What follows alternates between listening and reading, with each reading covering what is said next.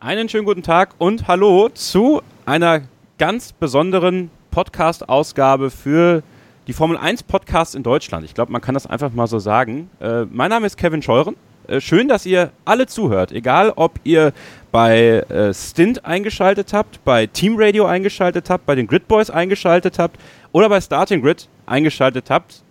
Wir sind alle da. Ähm, ich bin Kevin Scheuer und ich bin Moderator von Starting Grid, dem Formel 1 Magazin auf meinsportpodcast.de. Auf meinem Mist ist diese ganze Idee heute gewachsen. Ich bin sehr gespannt, wie das wird. Ich freue mich sehr auf diesen, ja, Jahresabschluss der besonderen Art, ein kleiner Roundtable, ein Stammtisch, möchte ich einfach mal sagen, von allen Formel 1 Podcastern in Deutschland, die ich so ad hoc gefunden habe. Also, wenn sich irgendwo in einer stillen Ecke noch jemand befindet, ja, den nehmen wir dann nächstes Jahr mit rein. Aber das sind die lautesten. Und äh, wir sind sozusagen das Formel 1 Quartett hier in Deutschland. Ich begrüße ganz herzlich bei mir in der Leitung äh, einmal von Stint, dem Formel 1 Podcast, Sebastian Fenske. Hallo Sebastian. Hallo, danke für die Einladung. Ich freue mich sehr auf diese spannende Runde. Ja, das ist wirklich spannend. Ich bin selber, ich bin ein bisschen aufgeregt, muss ich zugeben. Ein bisschen aufgeregt bin ich. Ich glaube, das ist jeder.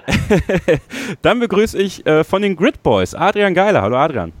Hallo Kevin, hallo zusammen. Äh, ich freue mich auch sehr und die Anspannung ist zum Greifen nah. Mehr Anspannung als Sebastian Vettel in Hockenheim. Ähm, dann. Hoffentlich weniger Fehler. Hoffentlich weniger Fehler, das stimmt.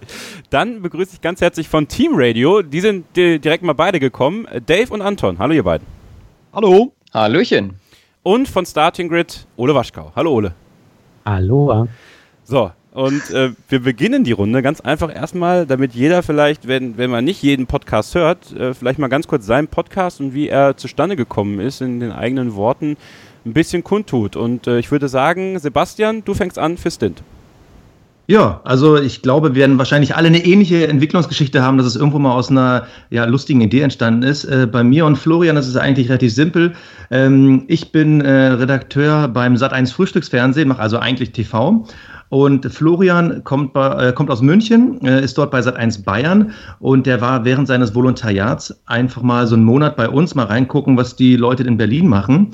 Und wir kamen dann irgendwie ins Quatschen und haben festgestellt, ey, wir sind total die Formel 1 Dudes und meinen dann so irgendwie, wir quatschen die ganze Zeit nur über Formel 1. Wie wär's denn, wenn wir einfach so ein Mikro in der Mitte aufstellen und das einfach mal aufzeichnen? Und ja, das machen wir seitdem, seit äh, eineinhalb Jahren mittlerweile und es macht einfach mega Fun. Ja, also wie gesagt, äh, äh, einfach lustige Geschichte, dass zwei Kollegen sich gedacht haben, ja, warum nicht?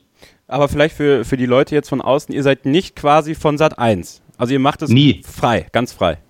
Nee, nee, also wir machen das als äh, Spaß an der Freude nebenbei, cool. weil äh, jeder, der die Formel 1 in Deutschland kennt, der weiß ja, dass Sat 1 da nicht unbedingt die Rechte dran hat.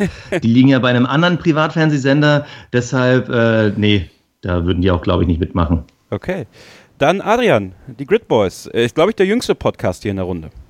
Das kann sein. Wir sind das Küken. Ich mache das zusammen mit Tobi Schimon, dem äh, Sat1 und ADAC-Moderator. Ich hoffe, ich sage das richtig. Er sagt mir das tausendmal, aber ich vergesse das immer wieder, was er denn tatsächlich macht.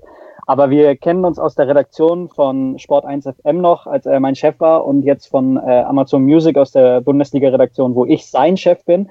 Und wir haben die ganze Zeit immer über Fußball und dann vor allem über Motorsport und insbesondere über die Formel 1 abgenördet. Und da das einfach mit, mit Michael Schumacher eine der größten Sportarten für mich seit meiner Kindheit ist, ähm, war ich schon immer interessiert und wenn ich an etwas interessiert bin, werde ich ein Nerd. Und deswegen wollte ich dieses, dieses Nerdwissen einfach abliefern. Und diese Grid Boys Sendung, vielleicht, wenn man das, das hört man vielleicht so ein bisschen raus, ich habe schon ein oder zweimal gesagt, das sind immer Therapiesitzungen, wo wir einfach unsere Meinungen loswerden und einfach mal alles auf den Tisch legen und dann, äh, und dann mal schauen, was dabei rauskommt. Äh, bis jetzt macht Spaß. Wir haben mega Probleme mit der Terminfindung immer wieder, weil wir super beschäftigt sind. Aber wenn wir es hinkriegen, ist es ein, ein Riesenfun. Schöne Grüße, Tobi.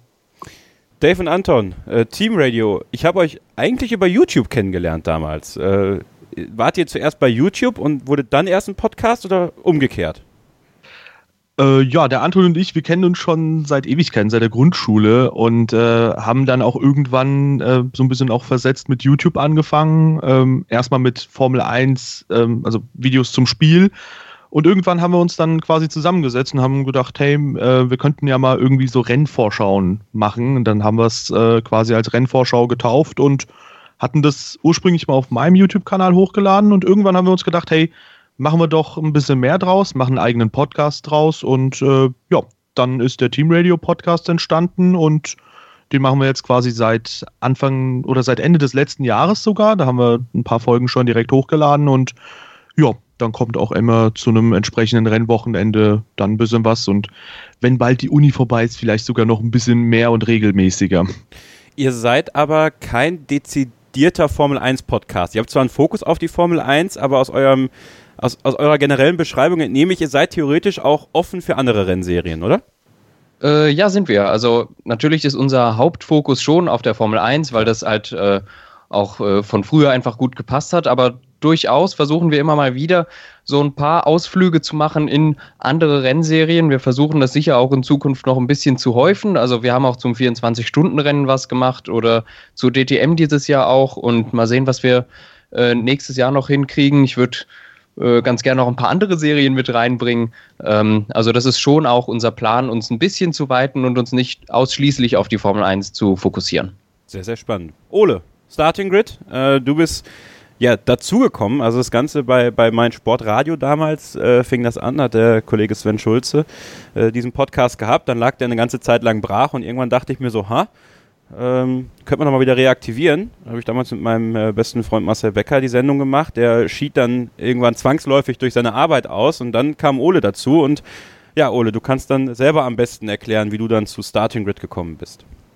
Äh, ja, ist eigentlich ganz einfach. Äh, ich habe dir irgendwann mal auf Twitter geschrieben, weil wir uns, oder ich dich besser gesagt, noch durchs äh, Catchen kannte und ähm, ich zufällig gesehen hatte, dass es äh, einen Formel 1 Podcast auf meinem Sportradio gibt, wonach ich eigentlich immer gesucht hatte und auch schon mal äh, die Idee hatte, selbst eins zu machen, nur alleine mit sich selbst über die Formel 1 reden, ist ein bisschen langweilig und dann äh, ja, haben wir hin und her geschrieben und dann war ich mal testweise dabei und das hat dir offensichtlich so gut gefallen, dass ich jetzt immer noch hier sitze. Genau. Darf ich da mal kurz nachfragen? Ihr kanntet euch durchs Catchen? Also das klingt so ein bisschen, als wärt ihr gegeneinander im Ring angetreten. Nein, ich habe zum Glück nicht. Nee, äh, ich hatte mal einen Wrestling-Podcast äh, auf moonsault.de und äh, oh, der war das großartig. Highlight Reel. Das Highlight Reel. ähm, Grüße an Alex Krutschek an dieser Stelle. Ja. Ähm, und ja, da hat mich Ole, hat auch Ole wohl zugehört. Er war einer der fünf Hörer damals. Und, nee, äh, da, da tatsächlich nicht. Ich glaube durch Reds oder sowas. Ah, okay. Oder mal zuerst war es. Irgendwie so. Naja. Der Name kam mir auf jeden Fall bekannt vor. Ja, und ähm, ja, da, dadurch kannte er mich, aber ich kannte ihn natürlich äh, vorher nicht. Ja, bis, bis auf seine nörgligen Tweet-Nachrichten, die er mir dann geschrieben hat. Und dann habe ich gesagt, ja komm, dann kommst du halt selber mal rein und äh, redest selber dafür. Aber das war, war ganz gut so. Hat sich, äh, ist gut ausgegangen so. Die Formel 1-Saison 2018 hat uns, glaube ich, alle in seinen Bann gezogen. Vielleicht erstmal generell die Frage an euch in die Runde. Adrian, vielleicht fängst du einfach mal an war ja dann doch eine lange Saison, ne? Und, und ganz oft wird ja darüber diskutiert. Ich habe mir jetzt die ganzen letzten Weihnachtstage so Zusammenfassungen der Jahre 97 bis 2001 angeguckt und da waren es dann immer so 15, 16 Rennen und jetzt hatten wir, glaube ich, derer 21 oder 22. War die Saison schon fast zu lang irgendwie? Ah, das ist eine, eine schwierige Frage. Also ich glaube, jedes Mal, wenn man sich das Rennen anschaut, dann denkt man sich, ach cool, es ist Formel 1 und man, man hört freitags von den, von den freien Trainings und donnerstags hört man die Pressekonferenzen und man denkt sich, cool, es fängt wieder an. Aber man hat dann schon gemerkt, auch bei allen Beteiligten und bei Will Buxton ist mir das am allermeisten aufgefallen, bei dem, bei dem äh, Paddock Pass, den er mal vor und nach den, äh, nach den ganzen Dingen gemacht hat da ist man, da ist es schon schwer, dann immer hinterherzukommen, weil halt wirklich unfassbar viel los war. 21 Rennen, 52 äh, Jahreswochen, ist, ist schon echt ein, echt ein dickes Brett. Für mich persönlich als, als Fan und so Halbbeteiligten war es im Endeffekt nicht zu viel, aber es sollte, äh, es kann auch nicht mehr richtig viel mehr werden, weil dann äh, sprengen wir den Kalender von, äh, von März bis, bis November, dann müssen wir irgendwann im Januar auffahren. Und ich weiß nicht, ob dann immer noch das Interesse da ist. Sebastian, ihr seid ja mit Stint immer sehr, sehr schnell nach den Rennen am Start mit euren Rennanalysen, meistens noch am Renntag selber, wenn es möglich ist. Ähm, hast du selber bei dir auch irgendwann gemerkt, ähm, wenn du dich dann nach einem Rennen hingesetzt hast mit Florian, dass, dass es schwieriger wurde, so gegen Ende der Saison, dass man irgendwie auch ja, ein, ein Stück weit müde wurde? Ja, also da würde ich, möchte ich mal einfach sagen, es liegt auch ein bisschen am Privatleben. Wenn die Freundin dann mit den Hufen scharrt, oh, ist schon wieder Sonntag. Da habe ich wirklich dieses Jahr gemerkt, es ist doch ganz schön viel. Also es waren dann irgendwie 21 Sonntage, wo man halt immer wieder sagen musste, nee, heute geht nicht, weil ich habe ja, ich habe ja Podcast, ist ja Rennen und so. Es ist schon viel. Und vor allem, wenn man jetzt so bei unseren Saisonrückblicken auch nochmal Revue passieren lässt, was alles passiert ist, es hat schon ein bisschen was, so ein bisschen was Beliebiges, wenn man wirklich auf jedes einzelne Rennen guckt, weil was war jetzt nochmal in Ungarn und was war dann nochmal in Hockenheim? Gut, wir äh, aus Deutschland wissen natürlich ziemlich genau, was da passiert ist, aber es ist halt so, dass man sich nicht mehr so an die einzelnen Highlights erinnert, weil es so viel ist. Und ich glaube, wir würden auch mit einer Saison mit 16, 17 Rennen ganz gut durchkommen. Vor allem, wenn du dann so die Tripleheader hast, wo du dann drei Sonntage irgendwie am Stück dann irgendwie ran musst und dann irgendwie sowohl gucken willst, aber dann auch aufnimmst und dann arbeitest du ja quasi durch, wenn man es als Arbeit sieht. Ich finde es einen kleinen Ticken zu viel, aber ich befürchte, Liberty Media, die finden bestimmt noch ein paar Wochenende, wo sie so Rennen hinknallen können. Vielleicht einmal in der Woche, so wie, wie im Fußball. Englische Oh Gott, Wochen nee. in der Formel 1. äh, Dave und Anton, ähm, ihr, ihr seid ja, also ich, ich finde eure Konstellation ja sehr interessant. Dave, Dave Gaming, ähm, großer YouTube-Kanal, du bist, du bist ja auch viel unterwegs. Äh, dann noch die Zeit zu finden für den Podcast. Ich habe gerade selber gesagt, dann, du warst ja noch in der Uni, du hast ja jetzt deine, deine Abschlussarbeit abgegeben, ähm, da noch mehr Zeit zu finden. Ist das, ist das dann manchmal schade gewesen, dass du gemerkt hast, dass ihr gemerkt habt, oh, so richtig Zeit für den Podcast haben wir gerade gar nicht? Also mehr als vielleicht eine, eine gewisse Müdigkeit, die man dann gegen Ende der Saison hat? Ja, ich denke auch, das hängt ziemlich vom Privatleben auch ab. Und du hast ja auch gesagt, wenn man grundsätzlich dann auch viele Projekte hat und äh, viel zu tun hat dadurch auch, ähm, dann ist es halt immer schwierig, zumindest sehr aktuell und zeitnah alles zu machen. Das hat vor allem in den letzten Wochen bei uns so ein bisschen ähm, entsprechend drunter gelitten, aber äh, grundsätzlich ich stimme grundsätzlich zu, dass ähm, man auch mit einer Saison mit weniger Rennen auskommen könnte und dass es wahrscheinlich auch für alle so ein bisschen angenehmer wäre, dass man da auch zwischendurch so ein bisschen wieder den Hunger und die Lust auf Formel 1 bekommt. Ähm, ich glaube aber, dass es tatsächlich auch dann für die ganzen Leute in den jeweiligen Teams noch schlimmer ist, weil äh, die haben ja quasi dann diese drei Rennwochenenden zum Beispiel hintereinander gehabt, wo sie halt äh, die ganze Logistik machen mussten, am Rennwochenende die ganze Arbeit machen mussten. Und ich glaube, insbesondere an die muss man da auch mal denken, dass da eventuell nicht zu viele Leute eventuell unter die Räder kommen. Vor allem, wenn man dann in Zukunft irgendwelche Budgetkürzungen macht und wenn dann jemand bei der Boxencrew oder so spart oder bei den Mechanikern, dann ja, könnte das ein bisschen eng werden und schwieriger bei den Leuten, die dann da übrig bleiben. Also ich glaube, dass tatsächlich das Problem ist, dass es halt diese, diese Tripleheader, und dann waren es, glaube ich, äh, vier Rennen in fünf Wochen und fünf Rennen in sieben Wochen.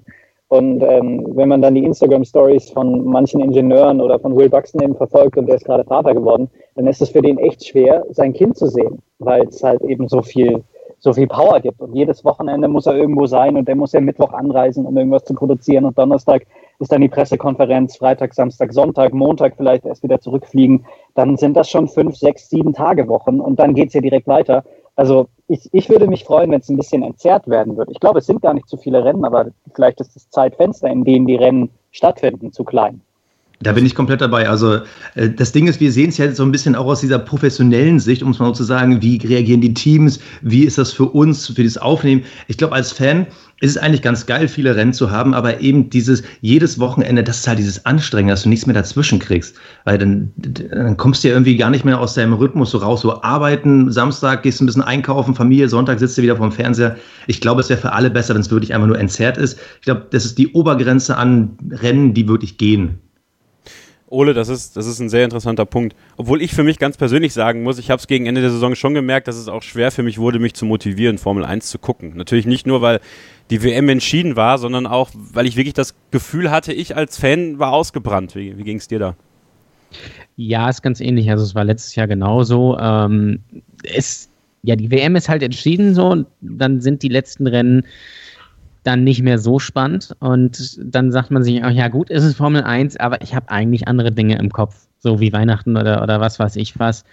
Man guckt es dann trotzdem, es ist ja auch immer ganz nett, aber es, man merkt es doch schon, dass die Saison sehr lang ist, weil sie beginnt ja eigentlich dann mit den Testfahrten im Februar. Ich meine, jetzt sind es, glaube ich, nur noch 75 Tage oder 70 Tage bis zum ersten Rennen. Also es geht dann bald schon wieder los. Es ist quasi eigentlich nur anderthalb Monate Pause oder zwei, ziemlich genau.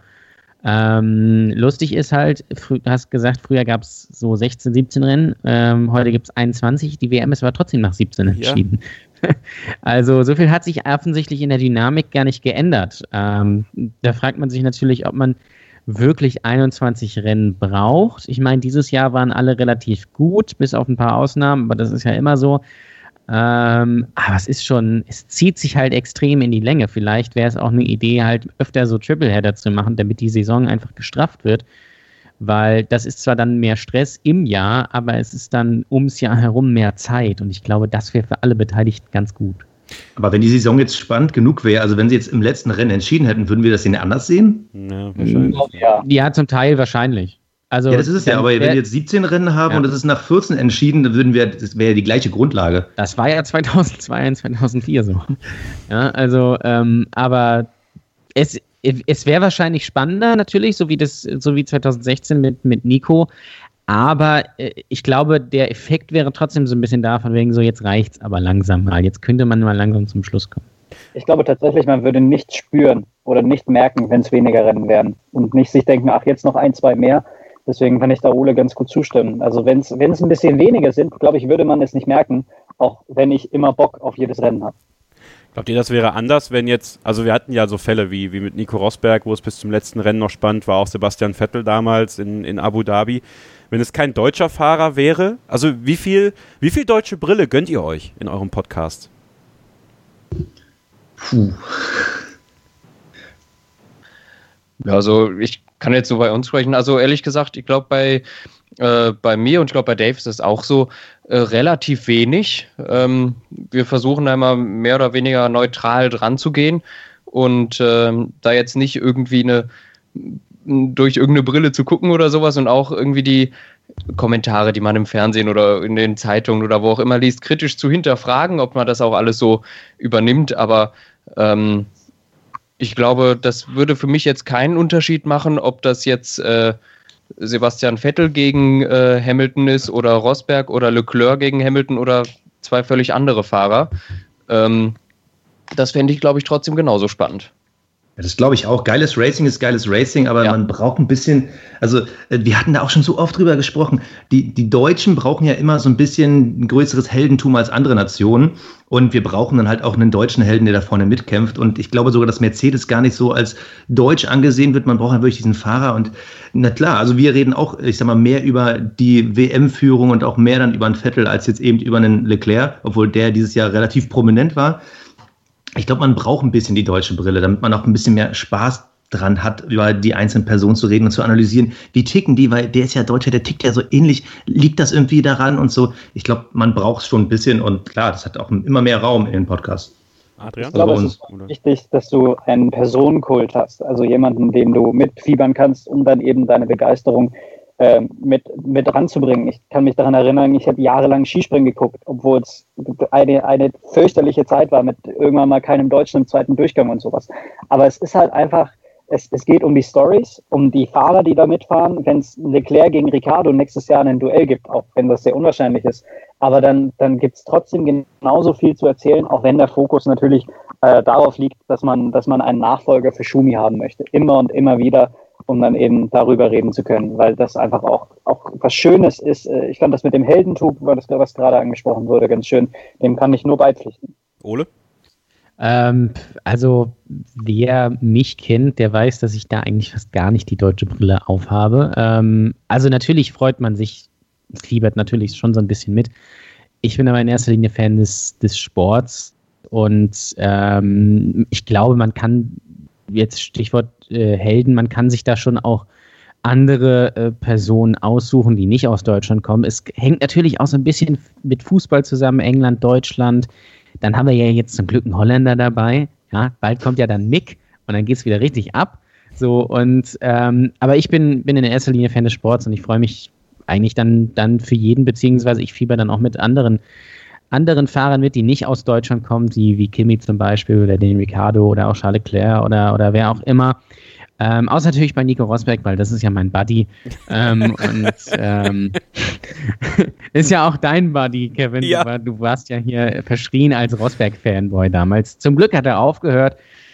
ähm, aber ja, er, er, macht auch die besten Vlogs, das muss man ganz klar sagen. Was ist da die Background-Story? Das habe ich nicht mitbekommen. Ja, ich erläutere es gerne. Ich habe tatsächlich mit, äh, mit Nico dieses Jahr in, in Monster arbeiten dürfen. Und sagen wir mal so, es gab da ein paar Kommunikationsprobleme ja, bezüglich, ähm, also seitens seines Social Media Teams, das ja, Fun Fact, jetzt die Social Media Sachen für die Formel E macht. Ähm, und äh, ja, es, äh, es ist ein bisschen blöd gelaufen am Ende, weil die dann in Terminplanung nicht so gut waren. Und der hat in der Woche hat er seinen Podcast rausgebracht, deswegen haben sie dann den Vlog nicht veröffentlicht und ähm, dann äh, ja, war es auch so, dass man mir das dann erst sechs Tage später oder sowas gesagt hat, was man auch am selben Tag hätte sagen können. Ist ein bisschen unglücklich, aber ist halt auch ganz interessant, so mal so hinter die Kulissen zu gucken und sich so einen, ja, jemanden, der äh, so krass in dieser Influencer-Welt äh, drinsteckt, an, anzuschauen, so von der anderen Seite. Ist ein cooler Typ, andere Leute aus dem Team, schwierig. Ja ich fand übrigens interessant, was gerade angesprochen wurde, ähm, Thema Mick Schumacher. Ich weiß gar nicht, wer das gerade gesagt hat.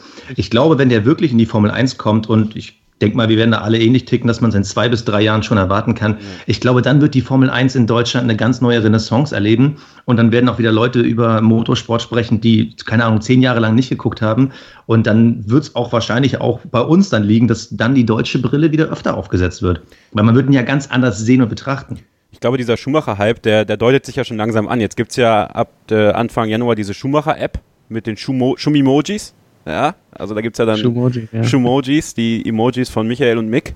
Äh, und das, das, dreht sich langsam. Und ich bin, ich bin sehr gespannt darauf, wie RTL die Formel 2 aufbereiten wird nächstes Jahr. Also es wäre, glaube ich, Sie werden gut damit beraten, das an einem prominenten Platz zu hieven und diese Rennen auch vernünftig zu zeigen und vernünftig zu beleuchten und äh, vielleicht nicht Heiko Wasser und Christian Danner dahin zu setzen zum Kommentar, sondern äh, da dann die Chance zu nutzen, Leute ranzuholen, die äh, ja, die vielleicht so ein bisschen dieses, diese, diese Nischenvariante Hardcore-Fan vielleicht bedienen, die wir ja nicht sind. Ole und ich sind keine Hardcore-Fans. Das ist richtig. Das ist ähm, richtig. Das müssen wir kurz, müssen wir vielleicht auch kurz erklären. Wir müssen unsere Insider hier erklären, glaube ich. Ja. Also wir wurden, ich wurde als Nicht-Hardcore-Fan betitelt, weil ich dieses Jahr das Rennen in China erst ab der Hälfte eingeschaltet habe, weil mir das sonst zu früh war. Ja. So ist das. Ja gut, die zweite Hälfte war aber die bessere. Ja. Richtig. Das sage ich ja auch immer. Ich habe eigentlich genau zum richtigen Zeitpunkt eingeschaltet. Und, aber gut zum Punkt zurück. Ich glaube dann schon, dass, dass wenn Mick Schumacher dann in die Formel 1 kommt, dass sich hier ein richtiger Boom entwickeln kann. Und noch spannender wird es ja dann vielleicht, wenn sich Geschichte wiederholt und David Schumacher ja auch noch in die Formel 1 kommt irgendwann. Ne? Und dann, dann drehen sie alle richtig am Rad. Aber mal im Ernst. Ich hoffe, dass Cora dann ihren Freund mit. Das wäre sehr gut. Aber ey, also es kann doch für alle nur förderlich sein, wenn das passiert. Also ich glaube, ja. also da würden wir uns, da bin ich ganz, bin ich ganz bei euch, würden wir uns, glaube ich, alle drüber freuen. Ja. Und dann muss der noch nicht mal bei Ferrari fahren. Dann muss mhm. der da irgendwo mit dabei sein, damit er dann fokussiert wird. Ähm, wobei ich dazu auch nochmal sagen möchte, wenn der dann bei Ferrari auch noch fahren würde, dann wäre, glaube ich, der Hype größer, als wenn er bei Mercedes wäre, weil Ferrari mehr das deutsche Team fast auf mich wirkt, als wäre es, als wenn es, wenn man sagen würde, das ist Mercedes, so ein bisschen das Mallorca der Formel 1 Teams, das es eigentlich nicht zu Deutschland gehört, aber schon mit dabei ist und äh, die größte Fanlandschaft hat bei den deutschen Fans. Ja, das, das stimmt. Also das Mallorca der Formel 1 trifft auch ziemlich genau auf die Fans zu, glaube ich, teilweise, wenn man sich das mal anguckt. Aber wir hatten das ja dieses Jahr auch bei uns im Podcast. Ich habe ja äh, das mal in den Raum geworfen, dass Mercedes eigentlich kein deutsches Team ist, sondern ein englisches Team. Und dass man das dann auch bei den Unterstützern merkt. Mal abgesehen davon ist Mercedes jetzt eine Marke, die sich der einfache Formel 1-Fan nicht unbedingt leisten kann. Ja, ich sage ja immer, wenn, äh, wenn jetzt ähm, Nico Rosberg oder Lewis Hamilton Opel fahren würden, ja, dann wäre man beliebter. Aber so ist es natürlich, es ist zwar, es steht zwar Deutsch drauf, aber ja, mehr auch nicht. Deswegen Wobei ist Ferrari bei, natürlich verankerter. Wobei bei Ferrari auch dasselbe Argument zählt. Ich ja. könnte mir jetzt eher einen Mercedes leisten als einen Ferrari. Aber ich glaube, bei Mick Schumacher. Ja, natürlich, aber vom, vom also, äh, beziehungsweise muss ich nochmal erklären, Ferrari möchte, äh, anders formuliert, Ferrari möchte man ja haben. Hm. Ja, kann man sich zwar auch nicht leisten. Mercedes gilt ja schon so ein bisschen immer noch als Bonzenkarre. Und Ferrari ist ja was, wozu man, wozu man aufschaut. Das war jetzt vielleicht ein bisschen blöd formuliert.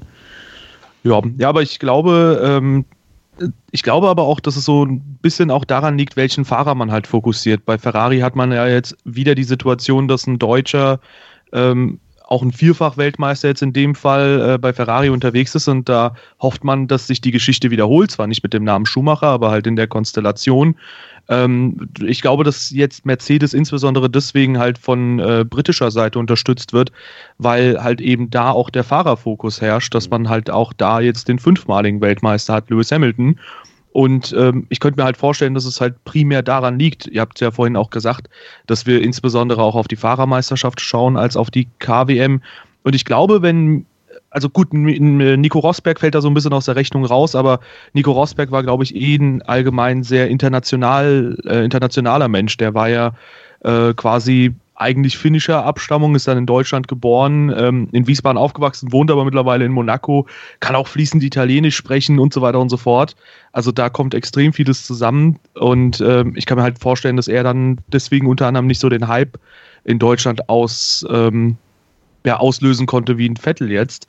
Und ich könnte mir schon vorstellen, wenn Mick Schumacher, wahrscheinlich wäre Ferrari nochmal die interessantere Kombination mit Mick Schumacher, aber ich kann mir auch vorstellen, dass man auch durchaus aus deutscher Seite sehr, sehr viel Unterstützung für Mick haben wird und auch für Mercedes dann, ähm, wenn er in Mercedes-Diensten Weltmeister wird. Ich glaube, das oder um den WM-Titel mitkämpfen kann. Ich glaube, das Wichtigste ist erstmal, dass er um die WM dann mitkämpft, aber ja. Das braucht ja noch ein paar Jährchen und ich glaube, da sollte man ihn auch in Ruhe mal reifen lassen, weil ja, ich glaube, äh, was so ein Hype mit einem zwischendurch auch machen kann, das hat man hier und da bei manchen Fahrern gesehen, die dann unter ihren Erwartungen geblieben sind. Das stimmt. Ja, wir sind da jetzt sechs äh, Fans. Ich, ich, wir sind einfach, es ist einfach ein Fan-Talk hier heute. Und äh, Fans haben sich ja zu Beginn der Saison ja, aufgeregt, teilweise enttäuscht gezeigt äh, über die Fernsehsituation der Formel 1 in Deutschland. Und da interessiert mich jetzt natürlich die Frage, wo habt ihr denn die Formel 1 geguckt dieses Jahr? Sebastian.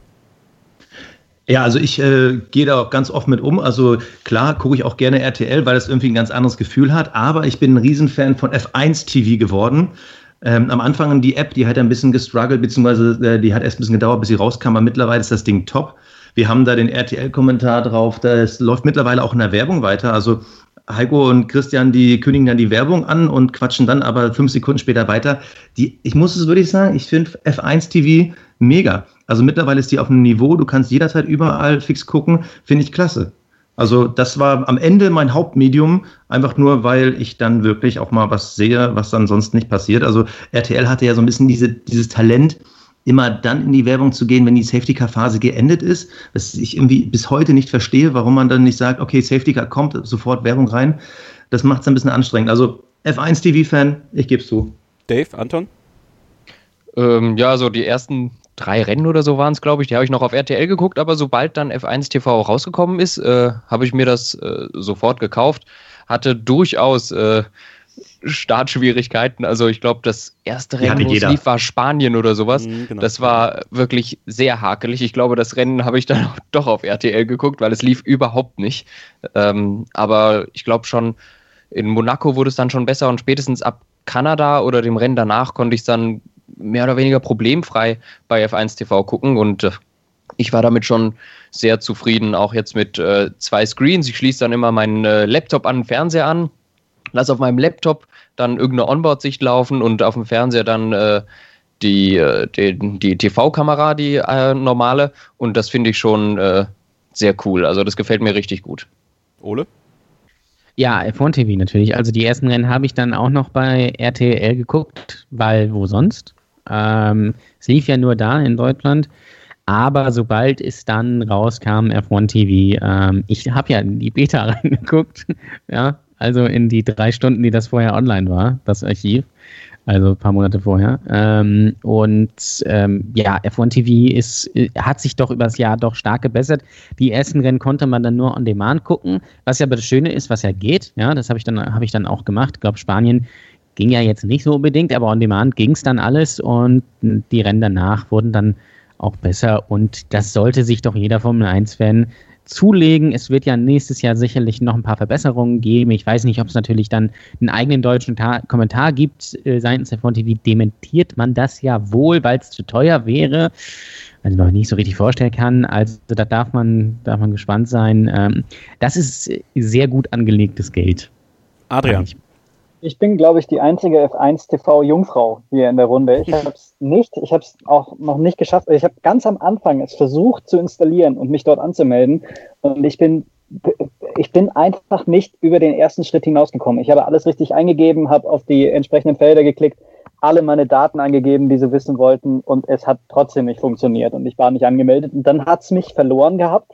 Und irgendwann mitten in der Saison habe ich mir wieder gedacht, dass ich ja jetzt wieder anfangen könnte aber dann war die Saison schon fast vorbei und dann habe ich mir gedacht, jetzt brauche ich es auch nicht mehr wieder.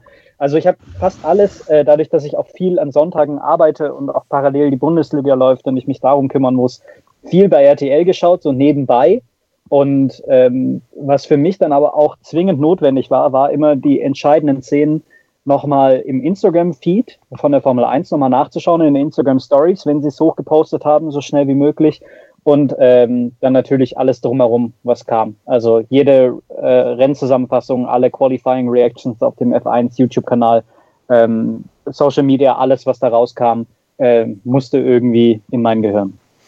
Ist ja die Frage äh, nach, ja, wie sagt man so schön, Incentives dazuzuschlagen und äh, das Thema deutscher Kommentar. Und äh, da haben wir ja gerade schon die Namen Heiko Wasser und Christian Danner fallen gelassen. Äh, ja, man ist irgendwann darauf umgestiegen, auch in den Werbepausen bei F1 TV dann auch den Kommentar weiterlaufen zu lassen. Aber ja, es gibt nicht wenige Fans, natürlich auch äh, zufälligerweise Hörer von Starting Grid, die sich an äh, unserer äh, Aktion Hashtag äh, Rohsucher vor F1 TV beteiligt haben. Das haben wir mal ganz frech ins Leben gerufen.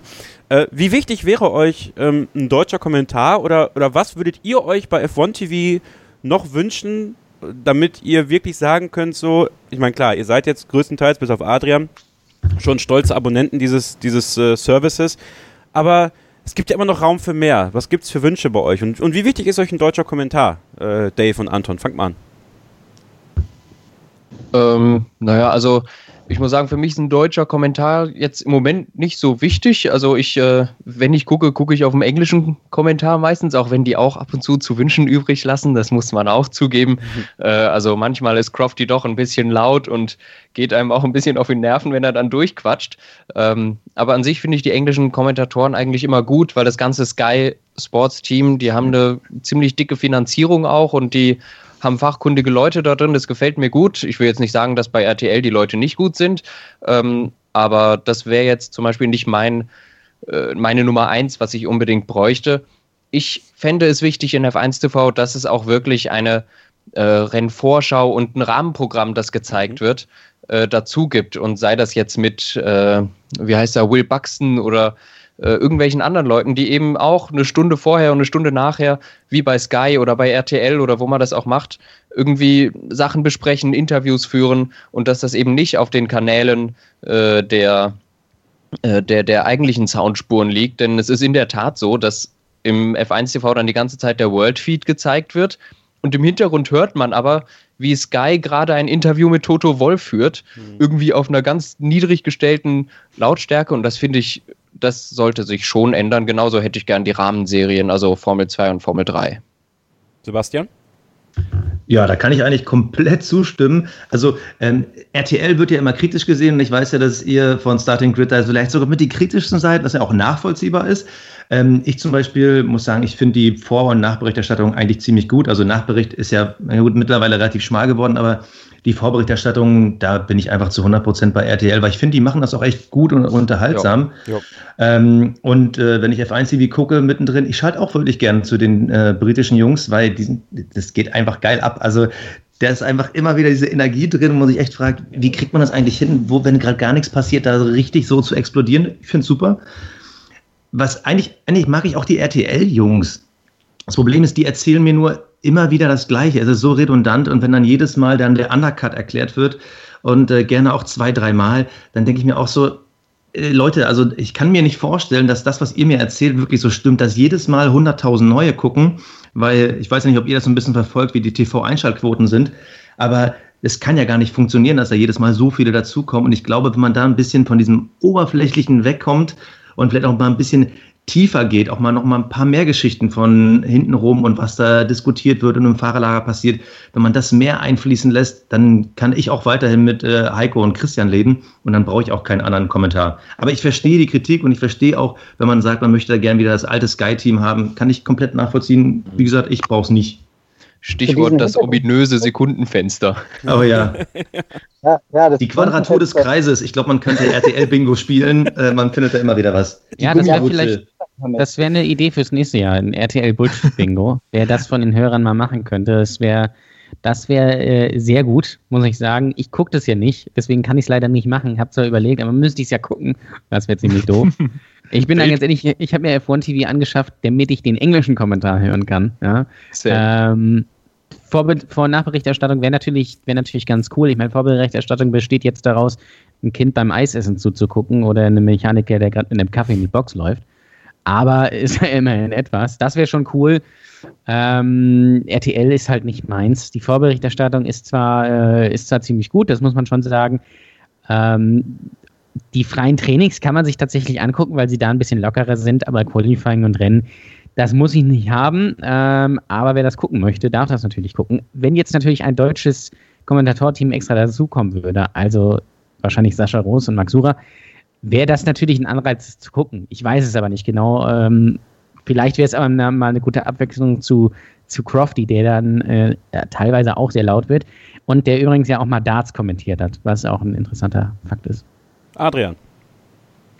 Es, es, ist ja nicht so, dass RTL keine Hintergrundinfos hat. Die haben ja mit, mit Timo Glock auch einen, der nah dran ist an den Fahrern oder Christian Danner, der gern mal erzählt, dass er mit Kevin Magnussen frühstücken war oder sowas. Also es ist ja, es, es, sie sind ja informiert. Ich frage mich nur immer, warum sie in der, an der Oberfläche kratzen und nicht tiefer reingehen, obwohl sie es können. Und ähm, was, was ich mir dann wünsche, ist dann immer, auch mal auf die hinteren Teams zu gucken und sich nicht nur vorne damit zu beschäftigen, wie unfair jetzt Lewis Hamilton fährt, sondern vielleicht auch mal darüber nachzudenken, warum das gerade bemerkenswert ist, dass Brandon Hartley auf Platz 10 fährt. Und ähm, diese Nerdigkeit, die habe ich beim englischen Kommentar, deswegen würde ich ihn immer bevorzugen gegenüber dem deutschen Kommentar. Ähm, würde mich aber auch darüber freuen, wenn es ein, ein, also was, was ist F1 TV? F1 TV ist für die Nerds. Und deswegen brauchst du da auch nerdige Kommentatoren, die genau das beliefern. Und das kann und will RTL offensichtlich nicht. Deswegen erklären sie immer wieder den Undercut. Und deswegen steht für mich eigentlich außer Frage, wenn du die Bedürfnisse des Kunden befriedigen möchtest, dass es dann um ein deutsches TV-Kommentatorenteam nicht herumgeht. Aber die Frage war ja eben nach dem Wunsch, ne? Ja. Äh, Kevin, du hast ja gesagt, was würden wir uns wünschen? Was ich ja ganz geil finde bei der DTM, äh, wenn die dann mit dem Fahrer dann telefonieren. Ja. Und äh, wenn Lewis Hamilton gerade irgendwie in so einer sneaky Situation ist, dass er sich gerade mit Vettel so ein bisschen boxt, da würde ich gerne mal mit dem telefonieren und einmal fragen, hey Lewis, wie läuft's? ich glaube, dass der dann richtig geil abgeht. Obwohl auch Vettel, der ja gerne auch dann mal so ein bisschen äh, zickig wird, ich glaube auch das wäre total lustig, man mittendrin mal bei den Fahrern telefoniert. Wird zwar nie passieren, aber fände ich ganz witzig. Ja, Vettel sagt dann einfach, komm, mach weg. Und dann äh, dann wird abgeschaltet. Ich meine, ich finde es ja ganz cool, dass sie dieses Jahr, zumindest war das im englischen Kommentar, aber ich glaube im deutschen Kommentar war das, äh, dass sie die, ähm, die Teamchefs immer mal mehr reingeholt haben. So ja, das stimmt. Also das, das fand ich ganz cool. Das hat man ja, glaube ich, auch mit Franz Toast mal gemacht und Günther Steiner, die dann bei RTL mal waren. Günter ähm, Steiner möchte ich aber nur auf Englisch hören, weil das ist, ein, das ist einfach das Highlight. ja, das stimmt. aber das ist ja schon mal der erste Schritt gewesen. Und ähm, ja, gibt ja noch einige Rennen, die ins Archiv müssen bei F1 TV. Einige Rennen haben wir auch ähm, dieses Jahr gesehen, haben es ja gerade schon, schon angesprochen. War eine sehr lange Saison. Ähm, Sebastian, und, und die Frage danach, dann reihum auch an alle. Ähm, von dem, was du dir vor der Saison erwartet hast, und von dem, was eingetreten ist, von dem, was du erwartet hast. Was gab es da und was hat dich total überrascht? Also ich habe mir vor der Saison gewünscht, dass Vettel dichter rankommt. Also letztes Jahr hätte er eigentlich schon Weltmeister werden können, wenn Ferrari da in den Asia-Wochen nicht so ein bisschen ein paar Probleme hätte, muss man nett zu sagen. Ähm, ich habe mir eigentlich gewünscht, dass es mindestens eng wird. Ich bin ja ein Lewis Hamilton-Fan, das gebe ich auch ehrlich zu. Ähm, von mir aus soll er dann im letzten Rennen Weltmeister werden, aber ich hätte gehofft, dass Vettel dichter rankommt und ich war dieses Jahr sehr enttäuscht von dem, was da Ferrari und Vettel diesmal äh, in Union verbockt haben. Das finde ich, kann man auch so sagen, dass es wirklich verbockt haben, dass es wirklich eigene Schuld ist. Ähm, Das hätte ruhig ein bisschen spannender werden können zum Ende. Es war aber bis zu drei Viertel der Saison, fand ich super. Auch dass hinten so relativ viel los war, weil die haben ja wirklich beim Kampf Best of the Rest, da war ja jeder irgendwie mal ein bisschen vorne. Am Ende hat sich Hülkenberg durchgesetzt, was wir, glaube ich, alle ziemlich cool finden. Aber da war mal ein Leclerc war vorne, da war mal ein Ocon war da mit dabei und so. Das fand ich ziemlich geil. Was ich mir mehr gewünscht hätte, ist, dass es nicht so das eine Team gibt, was abfällt, weil da war ja schon die Hoffnung im letzten Jahr, dass da auch diese, diese Hinterbänkler und so, dass es da ein engeres Mittelfeld gibt mit mehr Spannung und da fand ich echt enttäuschend, dass da bei Williams so gar nichts kam. Und vor allem die Red Bulls, da hatte ich mir auch irgendwie ein bisschen mehr erhofft, dass man da mal vorne ein bisschen reinspringt, aber auch die, die fand ich enttäuschend. Aber wie gesagt, die Spannung bis zum Saison Dreiviertel fand ich ziemlich geil und gerne mehr davon. Auch, auch spannender bitte mit Ferrari nächstes Jahr. Ole? Ähm, wie war die Frage? Was du dir vor der Saison erwartet hast, so, was davon so, ja, ja, eingetroffen genau, ist oder genau, was, genau. was vielleicht Ich war jetzt irgendwie bei Vettel. Ähm, Ja. ja. ich habe mir eigentlich genau das erwartet. Also es war, ja, es war eigentlich das, was man tatsächlich ein bisschen erwarten konnte. Ferrari ist zwar gut, schafft es aber dann nicht über die Zeit und Hamilton ist dann einfach das Stückchen besser. Also das hätte man vor der Saison prophezeien können. Ähm, da läge man nicht so falsch mit. Mal gucken, ob es dann nächstes Jahr anders wird. Eigentlich ist die Saison relativ ähnlich verlaufen wie 2017, wenn man ehrlich ist. Weil ähm, auch Red Bull ist ja dann zum Ende hin wieder gut geworden. Das war 2017 auch so. Äh, Williams und McLaren waren hinten, was wir ja auch gesagt haben. Gut, ich nicht, aber Christian hat das ja gesagt. Ich habe ja gesagt, McLaren wird richtig gut. Ja, war nicht so ganz so. Ähm, aber ja, mal gucken. Vielleicht ist es nächstes Jahr mit den neuen Regeln dann anders. Nächstes Jahr haben wir äh, vielleicht andere Dynamiken durch die Fahrerpaarung, die sich ja eigentlich fast überall geändert haben. Ich glaube, außer bei Mercedes, ähm, was vielleicht ein interessanter Faktor werden könnte. Ähm, ich hätte Bottas stärker eingeschätzt, aber gut, ja, da war der Wille gebrochen. Ähm, Kimi fand ich überraschend, muss ich sagen. Aber sonst, ähm, ja, Vettel hätte es sicherlich noch ein bisschen länger spannend halten können, aber ich glaube, so wirklich eine Chance hatte er eigentlich nie, wenn er ehrlich ist. Adrian? Ich habe erwartet, dass es eine engere Saison wird, beziehungsweise mit einem stärkeren Ferrari als letztes Jahr. Und das fing ja auch genauso an, eigentlich, wie ich es erwartet hatte. Mit einem starken Ferrari, cleveren Ferrari und so ein bisschen auch überraschend, dass sie in Sachen Taktik Mercedes ein Schnippchen schlagen konnten. Ähm, leider lief es dann, äh, das hat Ole gerade richtig gesagt, genauso wie in der Saison 2017, was ich nicht erhofft hatte, dass es nämlich eine, eine klare Zweiklassengesellschaft gibt zwischen den Top, Top 3 Teams und allen anderen ähm, dass, dass kein Team so wirklich vorne mit reinstechen kann. Sergio Perez ist der einzige, der nicht aus dem Top 3 Teams kommt, der auf das Podium gefahren ist in, in Baku. Ähm, ans ansonsten war es halt einfach viel zu, viel zu weit auseinander, viel zu weit auseinander, was, was die anderen Teams dort gezeigt haben. Und ähm, meine weiteren Erwartungen waren halt einfach noch Renault, dass ich die stärker eingeschätzt habe als in der vergangenen Saison und vor allem Nico Hülkenberg, dem ich wie nichts anderem, anderes auf der Welt noch über Gesundheit wünsche, dass der endlich mal auf den Podestplatz fährt, damit er diese verdammte Thematik abschütteln kann, dass er der, der Fahrer mit den meisten Rennen ohne Podestplätze ist. Und ich habe äh, mir erwartet, dass Charles Leclerc große Schlagzeilen schreiben wird. Und das ist ja Gott sei Dank genauso gekommen, auch wenn er ein paar Rennen Anlaufzeit gebraucht hat. Und Dave und Anton. Ja, wenn wir jetzt just vor der Saison äh, quasi den Standpunkt nehmen, von dem aus wir überrascht werden konnten äh, oder von dem wir aus, äh, von dem aus wir unsere Erwartungen stellen konnten, dann war ja Mercedes in den Pre-Tests äh, unfassbar stark. Deswegen war es schon eine Überraschung, dass Ferrari nach ein oder zwei Rennen schon direkt quasi gleich auf war, teilweise stärker war, den Ton angeben konnte äh, was dann eine positive Überraschung war, weil man hat im Laufe der Saison auch so ein bisschen gemerkt, dass Mercedes hier und da auch schwächelt, anders als 2017, wo sie, glaube ich, immer wieder on point waren. Und da hatte man schon so ein bisschen die Hoffnung, okay, vielleicht kann es ja in dieser Saison klappen, dass Ferrari über die ganze Saison dann doch die, das Niveau hält und Mercedes ebenfalls vielleicht so hin und wieder mal einen kleinen Stützer einbaut, dass es dann bis zum Ende spannend wird. Gut, dass es nicht so gekommen ist, das wissen wir alle, das habt ihr auch schon gesagt.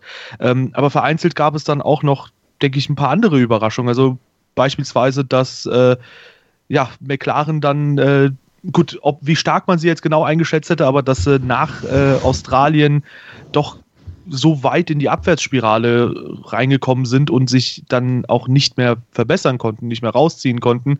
Ich glaube, das war schon dann eine Überraschung, dass zum Beispiel Van Dorn so komplett abgesackt ist, war auch äh, wirklich sehr, sehr seltsam und äh, ja, ansonsten äh, hat es mich auch überrascht, dass es teilweise so One-Hit-Wonder gab, wie zum Beispiel Gasly dann in Bahrain oder ja, ihr habt es jetzt auch, äh, glaube ich, angeführt mit Perez in Baku, dass es da halt auch ähm, sehr viele Positionsverschiebungen im Mittelfeld gab, wo halt ähm, ja, entsprechend man drei, vier Rennen vorher nicht erwartet hätte, dass das Auto überhaupt in die Punkte fährt. Ich meine, der Force India zum Beispiel, der war in Australien super schwach unterwegs. Ja, ja, in, in großen Teilen stimme ich dazu. Also ich würde auch sagen, eben so um, vor dem Rennen in äh, Australien, da bin ich davon ausgegangen, dass Mercedes sehr, sehr stark sein wird und dass das Bluffs waren irgendwie bei den Tests. Aber im Grunde war Ferrari dann eigentlich beim ersten Rennen hinkten sie noch irgendwie hinterher und am zweiten und dritten Rennen holten sie dann direkt zweimal eine Doppelpole hintereinander und hatten in den ersten paar Rennen einfach das bessere Paket da beisammen. Da habe ich mich auch schon gewundert. Ähm, dass das überhaupt so weit, so, so, weit gekommen ist. Und das war natürlich erstmal eine positive Überraschung. Trotzdem hatte man immer im, Hinter, im Hinterkopf irgendwie, ja, es ist in den letzten zehn Jahren einfach zu oft passiert, dass Ferrari so nach der Sommerwende in irgendeinen Bruch kommt. Das hatten wir letztes Jahr und das hatten wir eigentlich eigentlich auch in den Jahren davor, wo Ferrari dann um die WM gekämpft hat, dass die immer in der zweiten Hälfte nicht mehr mit den vorderen Teams mithalten konnten. Das ist jetzt in diesem Jahr sagen wir mal, bedingt passiert. Die hatten drei Rennen, äh, wo sie mal völlig in eine falsche Richtung gegangen sind. Ab USA war Ferrari im Grunde wieder voll da und konnte Mercedes zumindest herausfordern, aber sie hatten ihren Vorsprung im Grunde verspielt, dadurch, dass sie falsch entwickelt haben.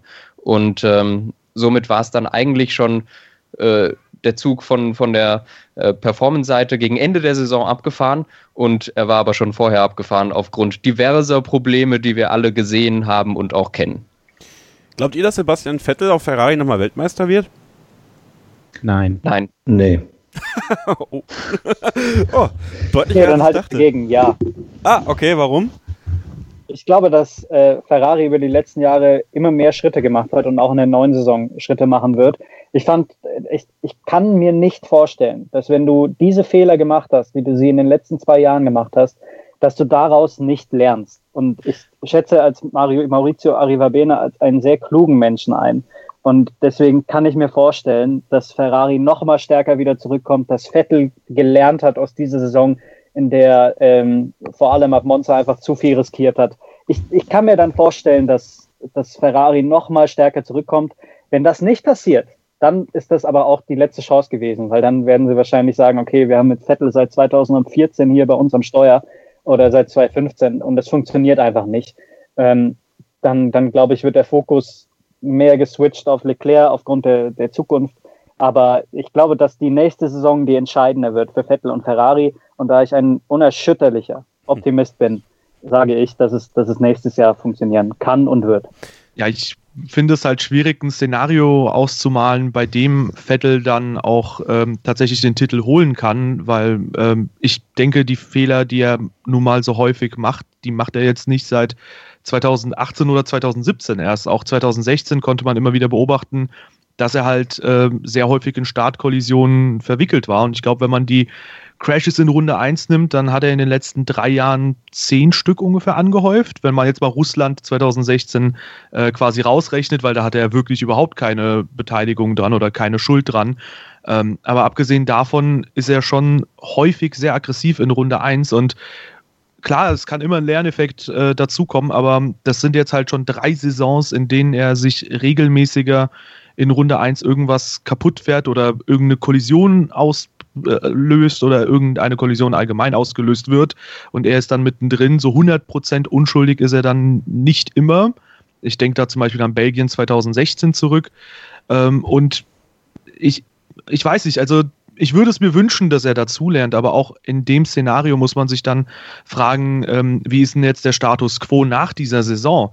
Wir haben äh, 2015 bis 18 oder 2000 für, ja doch, 2015 bis 18 hatten wir die äh, Kombination äh, Raikönnen und Vettel bei Ferrari. Und ähm, das war für Vettel eigentlich so die entspannteste Situation, die er sich vorstellen konnte. Ein guter Freund, der zwar auch 2018 jetzt ein Hoch hatte, aber auch mit einem Hoch und einem relativen Tief von Vettel nicht ganz an äh, Vettels Leistung rankommen konnte.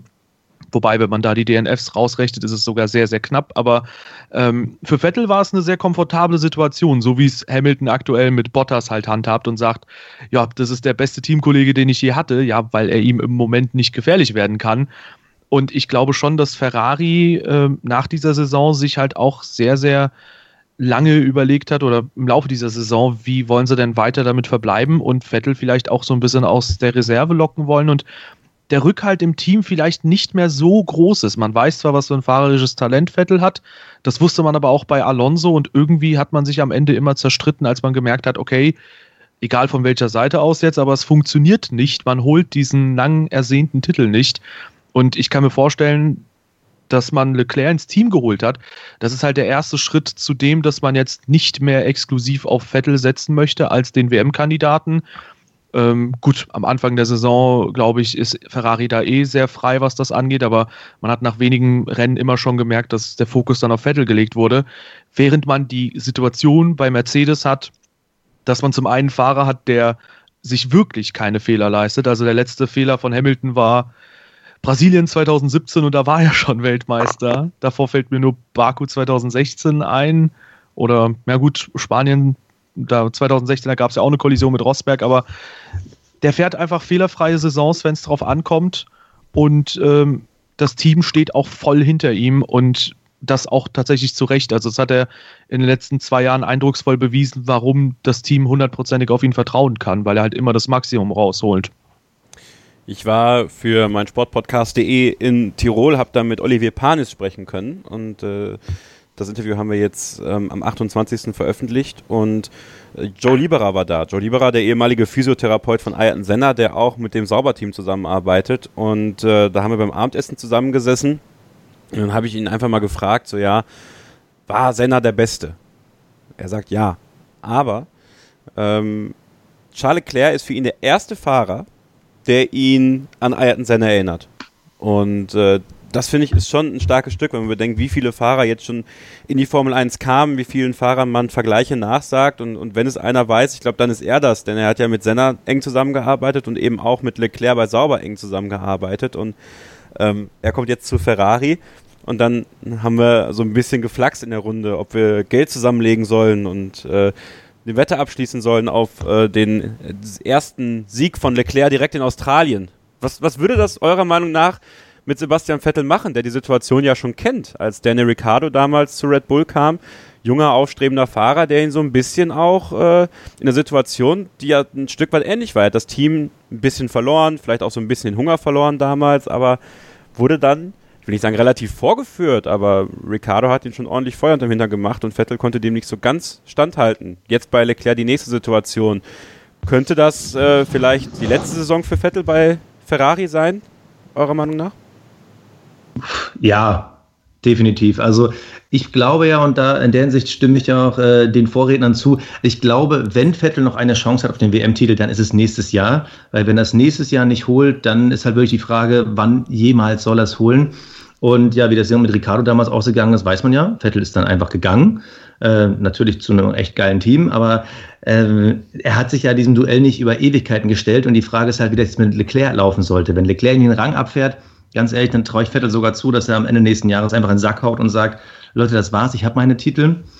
Aber selbst wenn das erste Rennen verloren geht, Vettel wird da noch kämpfen. Also ich glaube nicht, dass er sich da so schnell ins Boxhorn jagen lässt.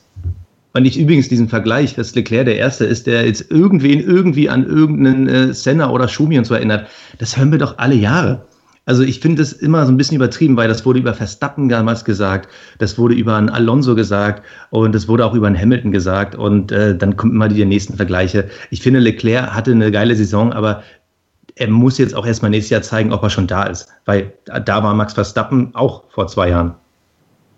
Ich schätze aber tatsächlich Leclerc als ein größeres Talent ein als Max Verstappen. Und äh, bei Max Verstappen war ich mir nie sicher und habe auch immer diesen Satz angezweifelt, der hat das Potenzial, Weltmeister zu werden. Weil du hast völlig recht, das sagt man über so viele. Und ich meine, das auch irgendwo mal gelesen zu haben von Fernando Alonso über seinen neuen Teamkollegen Stoffel van Dorn. Und wir wissen alle, was mit dem passiert ist. Also ich, glaube, dass Leclerc... Ja, der, wird, der wird aber Weltmeister in der Formel E. Also. Vielleicht hat er auch das gemeint und es wurde wegredigiert. Kann ja sein. Es ist, es ist so, dass ich glaube, dass Leclerc einen, einen größeren Vorteil hat als Verstappen, und zwar ist er vom Mentalen her, von, von einfach von seiner Herangehensweise einen Schritt weiter. Durch seine Geschichte, wie, wie er zum Rennfahrer geworden ist, durch seine, durch seine Entwicklung und auch durch diese Saison, in der er am Anfang große Probleme hatte und das Auto immer besser in den Griff bekommen hat, um dann eben in Baku diesen fulminanten sechsten Platz reinzufahren. Also ich, ich glaube, dass, dass Leclerc ein besonderer Fahrer ist als Max Verstappen und deswegen diese Vergleiche bei ihm gerechtfertigter sind, als sie noch bei vielleicht anderen großen Talenten, die reingekommen sind in die Formel 1, ähm, der Fall ist. Ja gut, aber Vettel ist damals auch auf einem Toro Rosso auf Pol gefahren. Das war ja auch dann äh, mitten aus dem Nichts. Also ich bin, ich bin ja komplett dabei. Leclerc hat Riesentalent, das sehen wir alle. Aber das, man muss mir jetzt erst auch mal noch mal eine zweite Saison geben, um das zu bewerten, weil da hatten wir schon ganz andere. Und wenn man jetzt wirklich mal guckt am Ende, klar, die letzten, vor allem die letzten drei Rennen, die waren ja wirklich mega von ihm. Aber wenn man jetzt auf die Abschlusstabelle guckt, welche Fahrer hat er denn hinter sich gelassen? Ein Sirotkin, ein Hartley, ein Stroll. Äh, also noch hat er auch nicht diesen, diese Gegner gehabt, die auf einem hohen Niveau sind. Und das muss er nächstes Jahr erstmal zeigen. Wenn es ja. danach geht, hatte man sogar von Bottas mehr erwartet. Also habe ich jedenfalls mehr erwartet. Ja, in erster Linie hat er ja ähm, Markus Eriksson als Teamkollegen besiegt. Ich glaube auch, dass man da erstmal äh, schauen muss, wie er sich in einem Top-Team gegen einen Top-Fahrer auch anstellt. Ich glaube aber, also ich glaube, dass es ein bisschen zu früh ist, äh, Charles Leclerc irgendwo einzuordnen da an der Spitze, eben aus diesen Gründen. Äh, das wird sich alles 2019 erst zeigen. Im Endeffekt wissen wir weder über seine Beständigkeit in einem Top-Team was, noch über seine Pace genau. Und ähm, daher würde ich sagen, da müssen wir abwarten. Ich würde aber schon sagen, äh, um da nochmal kurz zu revidieren, auch wenn ich selbst jemand bin, der Max Verstappen gerne mal kritisiert, ich glaube, wenn der das zusammen bekommt, und ich denke mal, da hat er sogar sehr viele Ähnlichkeiten mit Sebastian Vettel. Ich glaube, wenn er das äh, zusammen bekommt, ohne Fehler eine Saison, dass er dann auf jeden Fall ein äh, WM-Kandidat ist. Nur mit dem Unterschied zu Vettel, dass er selbst halt noch sehr, sehr jung ist ähm, und sich das auch entsprechend noch leisten kann. Noch schaut Red Bull amüsiert zu bei den ganzen Rennen, weil er dann auch immer sehr sensationell unterwegs ist. Aber ich denke, dass sich nach einer gewissen Zeit das Ganze auch abebben wird und dass wir auch Max Verstappen quasi bei seinem vollen Potenzial sehen. Wir haben es ja vorhin thematisiert. Ricardo ist äh, ins Red Bull-Team gekommen und war auf Anhieb äh, schneller als Sebastian Vettel 2014. Das ist jetzt natürlich ein paar Jahre her, aber Max Verstappen war dann quasi 2016, als er ins Team kam, als es gut gelaufen ist, auf Anhieb auch dann schneller als Ricardo oder zumindest auf Augenhöhe in etwa. Und äh, ich denke, dass man da schon sagen kann, dass wenn er das zusammenkriegt, naja, er hat halt einfach dieselbe Ausgangssituation wie Vettel, dass er dann Weltmeister werden kann. Aber das große Problem von allen aktuellen Fahrern ist halt, dass ganz, ganz vorne jemand ist, der nicht nur schnell ist, sondern einfach auch die Beständigkeit in Person geworden ist. Nach so Saisons wie 2011, wo er katastrophal unterwegs war in dieser Hinsicht. Ole, möchtest du noch was sagen dazu? Also ich glaube schon, dass äh, Charles Leclerc das, das Talent hat. Ähm, aber jetzt der neue Senna ist, das weiß ich nicht. Ähm, ich weiß auch gar nicht, ob das immer so schlau ist. Immer so Leute zu vergleichen, das gibt es ja im Fußball oder sowas auch. Ähm, das stellt sich ja auch meistens als falsch heraus, weil äh, Leute wie Senna Prost, äh, Lauda Menzel oder sowas, die gab es halt und die, die wird es halt nicht wieder geben. Also es wird vielleicht äh, Fahrer geben, die so ähnlich sind. Also, aber trotzdem, die Formel 1 hat sich weiter, weiterentwickelt und es ist was völlig anderes. Es werden völlig andere Dinge gefordert. Ich glaube, dass Charles Leclerc seine Sache im Ferrari schon gut machen wird, sonst hätte man ihn auch nicht geholt. Ähm, vor allem so schnell. Ich glaube, dass die Leistungen bei Sauber schon wirklich gut sind. Allerdings war der Sauber auch dieses Jahr gut. Das hat man auch an Markus Eriksson gesehen, der ja. auch, glaube ich, nicht so untalentiert ist. Ja, also das, äh, das muss man auch bedenken. Und ich denke, dass Max Verstappen auch definitiv äh, noch eine große Zukunft in der Formel 1 haben wird. Man muss bedenken, wie jung die immer noch sind. Verstappen und, und Leclerc. Und ähm, ja, Kimi ist, bricht da zwar so ein bisschen aus, was das Alter angeht, aber danach kommen ja eigentlich schon Vettel und Hamilton. Und die werden dann auch nicht mehr ewig fahren. Und danach wird dann halt die Zeit von Leclerc und ähm, von Max Verstappen und äh, jetzt hätte ich fast Van Dorn gesagt, der nicht mehr. Aber dann vielleicht von Ocon oder von Stroll oder sowas, die, die wird dann kommen. Das ist ganz normal. Und ja, ich glaube, da wird man äh, ich glaube, er wird seine Sache gut machen. Ob er jetzt das erste Rennen gewinnt, weiß ich nicht, wäre natürlich genial, ja. Noch genialer wäre es aber, wenn er das erste Rennen in Monaco gewinnt. Ähm, ich glaube, dass Vettel sich da aber schon warm anziehen muss. Ich glaube aber auch, dass es sehr positiv sein könnte für Ferrari, wenn jetzt beide Fahrer Rennen gewinnen können. Kimi hat dieses Jahr auch ein Rennen gewonnen und hat ja mehr Podestplätze geholt als Vettel. Ähm, aber wenn jetzt beide da vorne sind, dann kann man nochmal mehr Druck auf Mercedes ausüben, weil Mercedes besteht ja eigentlich nur aus Lewis Hamilton, weil Bottas war ja dieses Jahr nix, ja, muss man ganz ehrlich sagen. Und ich denke nicht, dass sich das nächstes Jahr großartig ändern wird. Der Mercedes war jetzt auch nicht so geil dieses Jahr. Von daher ist es eine gute Chance ähm, bezüglich Vettel und der Weltmeisterschaft. Er kann die natürlich nächstes Jahr und er könnte sie theoretisch auch übernächstes Jahr holen. Das wäre natürlich eine tolle Parallele zu Michael Schumacher, 20 Jahre nach Michael Schumacher, den ersten Ferrari-Titel zu holen. Dann ist da ja allerdings aber auch noch Red Bull, die mit Honda sicherlich auch in den nächsten Jahren äh, sehr gut sein werden. Und deswegen, ja, also die Zukunft gehört, glaube ich, jetzt, was die nächsten Jahre angeht, Red Bull und Ferrari. Also deswegen holt man ja auch Leclerc. Ähm, dann muss man es natürlich umsetzen. Die Wahrscheinlichkeit ist natürlich gegeben, dass Leclerc das besser umsetzt als Vettel. Ihr hört die große Silvestergala der Formel 1 Podcasts in Deutschland. Äh, vertreten Sebastian Fenske vom Stint Formel 1 Podcast, Adrian Geiler von den Grid Boys, äh, Dave und Anton von Team Radio und Ole Waschkau und meine Wenigkeit Kevin Scheuren von Starting Grid, dem Formel 1 Magazin auf meinsportpodcast.de.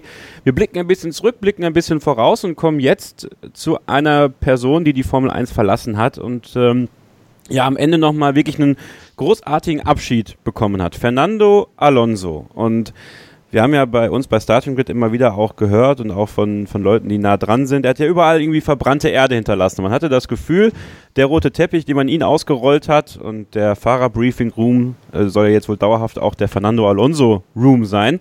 Ähm, ja, welche Lücke hinterlässt er für euch? Äh, für dich zum Beispiel, Adrian?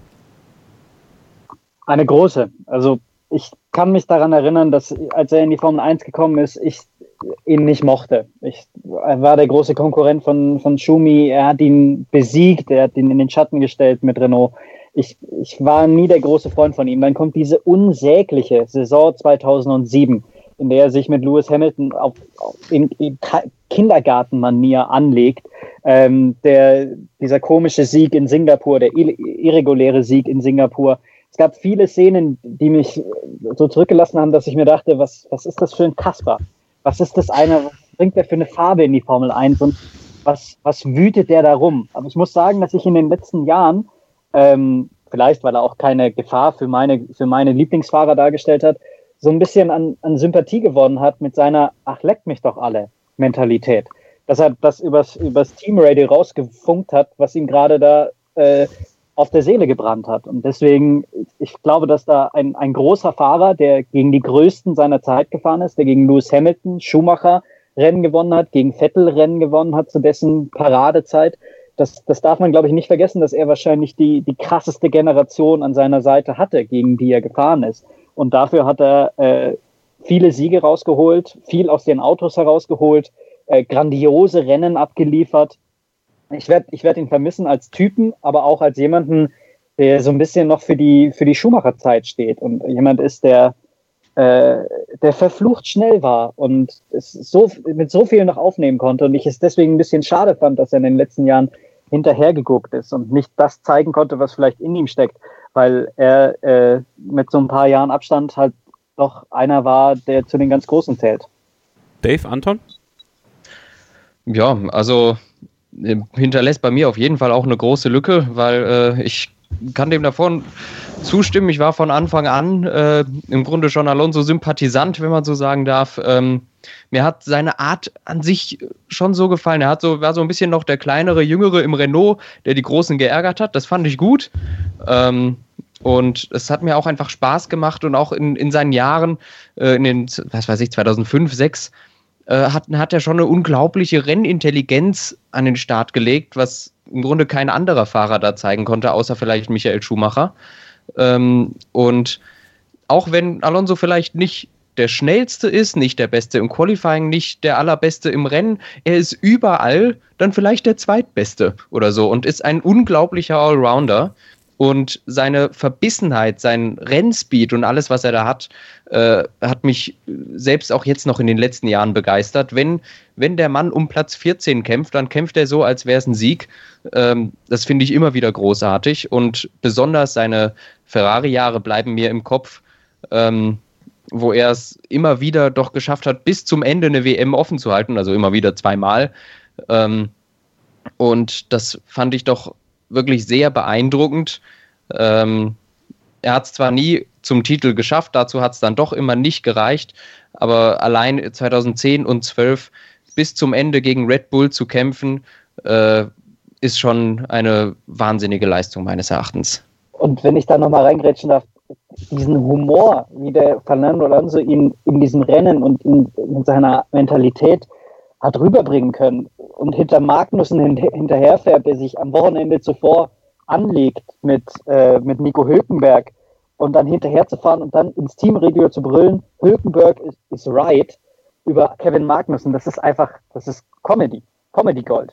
Und das, da gibt es keinen Fahrer, der was ähnliches machen kann. Ich kann mir vorstellen, dass Pierre Gasly ganz schlimme ganz, ganz schlimme Team-Radios von sich geben wird, aber solche wie Fernando Alonso werden wir wahrscheinlich gar nicht mehr bekommen. Ole? Äh, ja, ich fand ihn ja schon eigentlich immer gut. Also auch zu seiner Anfangszeit bei Renault. Dann war er natürlich der Konkurrent von Michael Schumacher und das wurde natürlich von den deutschen Medien dann natürlich auch so vermarktet, dass äh, Alonso der, der Buhmann ist und dann bei Vettel genauso. Ähm, das ist dann, ja, ist glaube ich bei ihm so, dann so ein bisschen hängen geblieben und danach in der Zeit, dann bei, dann bei McLaren, die letzte Zeit, dann hat er doch mal gezeigt, was er eigentlich für ein Typ ist und mit dem Indy 500 und jetzt mit dem Le Mans-Sieg zeigt er auch, dass es äh, auch noch andere Sachen gibt und die man gut kann. Und ich glaube, der ist da gar nicht so weit weg von, von Kimi. Ja, ich glaube, dem ging diese ganze Formel 1 fällt auch so ein bisschen auf die Nerven. Klar ja. ist das alles auch ein bisschen Vermarktung. Ähm, auch äh, natürlich pro McLaren, ja, weil die suchen ja immer noch einen Hauptsponsor. Da macht sich ein Fernando Alonso, zweimaliger Weltmeister, der Le Mans und vielleicht das Indy 500 gewinnt, gar nicht so schlecht. Ähm, und äh, ja, aber ich, ich, finde, ich finde ihn einfach super und es ist schade, dass er, dass er nicht mehr dabei ist. Ähm, tatsächlich einer, äh, ja, ein großer der Formel 1, muss man ganz klar sagen, obwohl er nur zwei Weltmeistertitel geholt hat, aber trotzdem, da sind, glaube ich, sehr viele Erinnerungen ähm, hängen da dran und er kümmert sich ja auch dann so ein bisschen um den Nachwuchs und sowas. Ähm, also das ist schon, ist schon eine gute Sache. Äh, schade, dass er aufhört. Ähm, das war doch immer, war immer ganz lustig, muss man sagen. Auch im letzten Rennen nochmal schön dreimal abgekürzt. Ähm, und solche Sachen fehlen dann einfach. Und ähm, aber wir haben ja zum Glück Max Verstappen. Ja, also der, der springt dann da, glaube ich, in die Bresche. Ähm, mal gucken, wer da sonst sich noch so auftut. Ähm, äh, ich bin aber gespannt. Ich freue mich aufs Indy 500, wenn wir das noch angucken. Ähm, ja, also fehlt auf jeden Fall. Und Sebastian. Also für mich ist Alonso einer der besten, die jemals gefahren sind, aber nicht, weil die, die, die Titel gefehlt haben oder so, weil er war einfach ein geiler Typ und er hat eigentlich fast immer, klar, bis auf diese Saison damals äh, gegen Lewis Hamilton, eigentlich immer das Maximum rausgeholt. Ich meine, dieses Jahr einfach mal 21 zu 0 in den Qualifying seinen Teamkollegen ja so zu demontieren, das ist schon geil und das äh, hat er ja nicht nur einmal geschafft, das war, glaube ich, vor vor äh, vier, fünf Jahren hat er das auch schon mal geschafft, ich weiß gar nicht mehr wann. Und das ist schon ein Statement. Und das ist für mich so der letzte Typ, der wirklich noch die Eier hatte, einfach wirklich zu sagen, was er denkt. Weil Lewis Hamilton, bei dem ist ja alles immer PR und Strategie. Alonso, das war immer ohne Denken einfach das rausgesagt, was er gedacht hat. Und diese Team Radios, die waren einfach legendär. Und eigentlich ist er immer besser gefahren, als sein Auto in der Lage war. Er war nur immer zur falschen Zeit im falschen Team. Also der Ferrari damals, der war nicht wettbewerbsfähig. Der McLaren war es natürlich nicht mal ansatzweise, er war ja nicht mal Formel 1 fähig in einigen Zeiten. Und er hat eigentlich nur im äh, Renault damals, aber klar, da war es eigentlich auch gegen den Ferrari, der nicht mehr auf dem Niveau war, hat er das Maximum rausgeholt. Er hat eigentlich immer das Maximum rausgeholt, bis auf eben gegen äh, Lewis Hamilton. Er war nur immer zur falschen Zeit im falschen Team. Wäre er bei Ferrari noch irgendwie eine Saison länger geblieben oder äh, keine Ahnung, jetzt kann man viel spekulieren, dann hätte das auch immer sein WR-Auto sein können. Und da hat er einfach aus meiner Sicht Pech gehabt. Und klar, ich werde ihn, ich werde ihn total vermissen. Also diese legendäre Szene, ich weiß ja nicht mehr, das war das äh, letztes Jahr, äh, wo er sich da in die Sonnenliege gelegt hat, weil sein McLaren mal wieder abgerauscht ist. Einfach ein geiler Typ. Oder als er äh, in Kanada, das war glaube ich dieses oder letztes Jahr, dann einfach Auto ist Schrott, das ist mir egal, da renne ich einfach in die Fans, äh, aufs, äh, in die Tribüne rein. Das fand ich einfach nur geil. Es war einfach nur ein geiler Dude, der einfach gemacht hat, worauf er Bock hatte. Und das werde ich vermissen. Da erzähle ich immer gerne die Anekdote von Marc Sura, ja, der bei Sky kommentiert und äh, damals seine Angst zum Ausdruck gebracht, dass ein Betrunkener doch im Publikum sein könnte, der ihn angreift. ne? Also das bleibt eine ja. meiner Lieblingsszenen von Marc Sura bei, bei Sky war das noch. Ne? Da, das stimmt. Ja, aber niemand hätte sich mit Alonso angelegt, ganz ehrlich. Nein, aber. Noch den Helm auf, oder? Ja, er hatte den Helm auf und aber ich, also allein, dass Marc Sura sich über solche Sachen Gedanken macht, dass ein Betrunkener auf der Tribüne sein könnte und äh, super. Also ja. das war großartig. Ähm, ja, einer verlässt uns, es kommen viele, viele nach, aber bevor wir dann so ein bisschen in den Ausblick auf 2019 wagen, es gibt ja viele interessante Fahrerpaarungen, die für ordentlich Zündstoff sorgen können. Ähm, habe es ja vorhin erwähnt am Anfang, dass ich in den Weihnachtstagen ganz viele Saisonrückblicke gesehen habe aus den späten 90ern, frühen 2000ern. Und auch Olivier Panis habe ich im Interview gefragt, wie das mit den Charakteren in der Formel 1 ist, dass alle so ein bisschen glatt gebügelt wirken, dass alles, alles nicht mehr so roh wirkt. Und äh, wenn man sich diese ganzen Saisonrückblicke mal anguckt, kann man eigentlich auch echt mal sehen, wie beschissen manche gefahren sind früher. Ne? Also da wurde sich reihenweise abgeschossen äh, aber dann halt auch mal gestritten an der Strecke. Und wir hatten ja in diesem Jahr den großen Aufreger äh, mit Esteban Ocon und Max Verstappen in Brasilien, wo es so ein bisschen so eine, so eine möchtegern Schulhof-Schubserei äh, gab, bis dann äh, der Oberstudienrat gekommen ist, um die ganze Sache zu klären. Ähm, wie ist es denn bei euch mit dieser Frage nach Charakteren und nach Kontroversen in der Formel 1? Ist euch die Formel 1 hin und wieder mal zu glatt, Adrian? Ja, also wenn ich mir Interviews anschaue von Esteban Ocon, der rumdruckst, ob er denn jetzt in der neuen Saison Formel 1 fährt und wo er denn jetzt genau ist und einfach keine klare Aussage trifft, auch wenn er es gar nicht weiß, aber dass er halt nicht einfach sagt, er weiß es nicht, sondern einfach noch andere Sätze mit dazu bringt, die keinen Sinn machen und einfach nur auf Zeit spielt, dann, dann nervt mich das. Und diese, diese Medienschulungen, die es ja für, für Profis aller Land gibt, ähm, die zerstört schon einiges. Ich finde es aber bei der Formel 1 deswegen noch geringer, weil du das wunderbare Teamradio hast und über das Teamradio sich dann Charaktere entwickeln, die dann äh, rumheulen, Klammer auf, Gasly im letzten Rennen, Klammer zu, oder äh, die dann mit Emotionen nochmal was anderes sagen, wie, wie ein Max Verstappen oder Daniel Ricciardo, der den einen oder anderen lockeren Spruch auf, auf den Lippen hat. Ich glaube, dass, äh, dass außerhalb des, des Kurses und des Autos schon so ein bisschen die Typen fehlen und die, die sich ähm, mal über die, über die Grenzen gehen. Aber ich glaube, dass durch dieses Teamradio noch die, die Gefahr in Anführungsstrichen besteht, dass du dich als, als Charakter bilden kannst und äh, entwickeln kannst.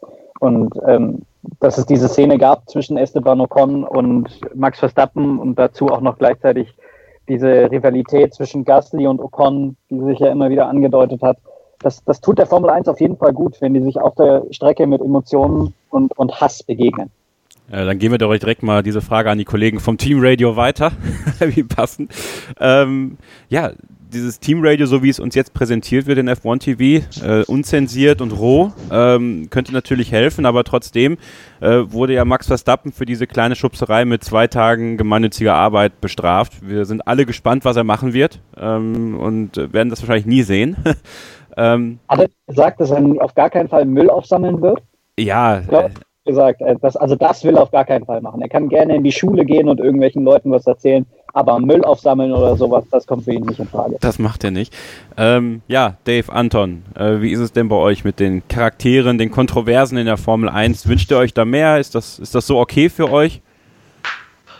Äh, ja, also erstmal zu der Geschichte mit Verstappen und Ocon. Ich fand es ja ein bisschen schwach, dass das Ganze zum einen so anklagend klang von der FIA aus und dass dann später Liberty Media das so unfassbar auch beworben hat. Ich meine, auch in den Werbespots ja. und in den Rückblicken und so sieht man das Ganze. Ich meine, warum bestrafst du jemanden für etwas, was du dann nachher als PR nutzt? Selbst bei der FIA-Gala wurde das eingeblendet. Diese Sogar da? Ja. ja, wow. Ja. Gut, also ja, weiß ich, ist für mich ein bisschen doppelmoralisch dann, aber im Endeffekt Weiß nicht, ähm, zum einen äh, stimmt es schon, dass es manchmal schön wäre, klarere Aussagen zu haben, aber zum anderen gibt es halt, glaube ich, einfach Sachen, die weiß nicht, auch schon immer unter verschlossenen Türen waren. Und heutzutage, glaube ich, ist es halt einfach so, dass wir, also wenn wir zum Beispiel über so Teamwechsel reden, dass wir einfach mehr Informationen haben und dass wir dadurch halt äh, eher diese Fragen stellen können. Auch Alonso, wo es ja hieß, der sagte einfach frei heraus seine Meinung, der hat ja auch immer rumgedruckst, als es um das Thema ging, ja, wo wirst denn du jetzt nach deinem 2014er Ferrari-Jahr fahren? Im Endeffekt ähm, ist finde ich so in erster Linie das Racing wichtig, auch dass das Teamradio gut dazu bei, also nicht wir, sondern das Teamradio an der Strecke äh, gut dazu beiträgt, dass äh, schöne Unterhaltung da entsteht. Das äh, stimmt schon, das finde ich auch immer sehr schön.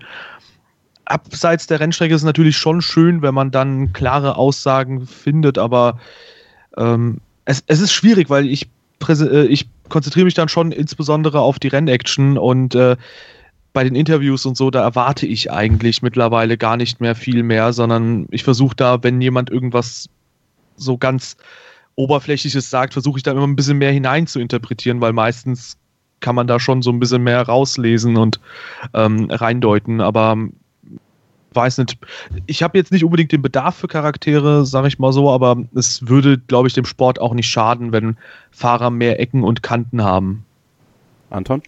Ja. Also ich fände es schon schön, wenn wir ein paar mehr so spezielle Typen hätten, weil wenn ich jetzt so drüber nachdenke, wen, wen, wen haben wir denn so? Im Grunde so ein richtiger Charakter, wenn jetzt Alonso geht, ist eigentlich nur noch Max Verstappen. Ich kann mir bei, bei allen anderen ist es schon so, dass irgendwas eigentlich gebügelt wirkt. Also die, ich, ich habe nicht das Gefühl, dass, dass Max Verstappen vorher mit irgendeinem PR-Menschen redet, bevor der ans Mikro geht. Äh, wenn doch, dann möchte ich gar nicht wissen, was der eigentlich gesagt hätte. ähm, kennenlernen, ja, ne? Äh, aber ich, ich finde sowas eigentlich ganz cool. Aber wie Dave schon gesagt hat, bei den anderen muss man halt was reininterpretieren und im Grunde kriegt man die gleichen Informationen, sie, sie nennen es nur anders. Aber dann hat man eben aber zum Beispiel auch Leute wie Sergei Sirotkin, der natürlich völlig unterm Radar segelt die ganze Zeit, äh, aber dennoch, auch wenn er ganz hinten ist irgendwo, ein ziemlich gutes Gesicht bewahrt vor den Kameras und in den Interviews dann auch wirklich optimistisch ist. Das finde ich gehört auch mal dazu. So ein Typ, der wirklich ganz hinten rumfährt, im schlechtesten Auto im Feld sitzt, aber trotzdem dann die Courage hat und den einfach äh, die, den Optimismus hat, vor eine Kamera zu gehen und zu sagen, wir haben jetzt heute das Maximum rausgeholt und äh, wir, wir haben noch viel Arbeit vor uns und das zum, zu einem Zeitpunkt zum Beispiel, wo er schon äh, nicht mehr im Team gewesen ist oder so. Also das finde ich auch stark, dass äh, Sirotkin da einfach äh, seinen Kopf bewahrt hat. Also wollte ich nur mal nebenbei noch erwähnen, dass der mir da tatsächlich auch noch gefallen hat. Ja, ich glaube, dass, dass da auch wichtig ist, immer zu unterscheiden, dass es halt nicht nur Charaktere gibt in dem Sinne, dass halt jemand unbedingt Ecken und Kanten hat, sondern bei uns ist halt auch zum Beispiel äh, Sirotkin der Charakter des Jahres geworden, eben weil er so eine wohlwollende Art hat und man es ihm auch einfach abkauft und es nicht einfach nur PR-Geblubber war dann bei ihm. Sebastian? Ja, ich finde es irgendwie interessant, dass irgendwie die ganze Zeit gesagt wird, so es gibt kaum noch richtige Charaktere. Also wenn ich mal durchs Feld gucke, Lewis Hamilton, der protzgeile Typ, der sich mit seinem Ferrari-roten Privatjet ständig fotografiert und eigentlich immer einen Spruch hat, irgendwie einen Ricardo, der immer grinst, egal wenn du ihm gerade fragst, du dein Auto brennt, so und äh, ein Kimi Raikön, dem man wirklich die geilsten Fragen der Welt stellen kann, das Gesicht bewegt sich nicht. Also eigentlich haben wir ja ein paar ziemlich geile Charaktere und ich finde auch so, ist mal, pointiert, wie wir es jetzt haben, dass wir es in unregelmäßigen Abständen diese Highlights bekommen, das macht es ja auch spannend. Also wenn ich jetzt zum Beispiel daran denke, letztes Jahr äh, bestes Interview aller Zeiten, Nico Hülkenberg, Kevin Magnussen, wo äh, Hülkenberg doch Magnussens ähm, Bälle lutschen sollte, um es mal zu übersetzen. Mhm. So, ich meine, wenn es nur so kleine Highlights sind, finde ich es eigentlich ganz geil. Also äh, es soll nicht jeder einer sein. Und Max Verstappen, das ist ein cooler Dude und so. Also ich finde eigentlich, wir haben genug Charaktere, aber ich verstehe dieses Problem, diese, diese Interviews danach. Also das ist ja, im Fußball ist ja noch viel schlimmer. Also ich hatte mal das Vergnügen, dreimal Philipp Lahm zu interviewen, dem hast du keine Frage gestellt, sondern das Mikro hingehalten, weil dann hat er seine Monologe gehalten. Und äh, da muss ich sagen, sind Formel-1-Fahrer schon noch charaktervoller. Ich glaube, unser Problem ist, wir sehen dazu oft eben äh, Vettel mit der roten Mütze und der wiederum ist ja wirklich in seinen Aussagen sehr weich gewaschen und der schiebt auch immer gerne die Schuld so auf andere. Ich glaube, dass man zu sehr den dann im Fokus sieht, weil die anderen, die liefern eigentlich schon. Aber klar, mit Alonso geht einer der größten und wie gesagt, beste Funksprüche aller Zeiten, die gehören einfach Alonso. Das wird verloren gehen, aber ansonsten, ich finde, wir haben Charaktere. Ole? Und in also, erster Linie sollte man die auf, auf der Strecke haben, die Leute mit, die Charaktere mit Ecken und Kanten. Und die haben wir, finde ich. Ich glaube, jedes Mal, ja. wenn jemanden sieht, der Kevin Magnussen überholen möchte, weißt du ganz genau, was gleich kommt, nämlich die fahrende Schikane.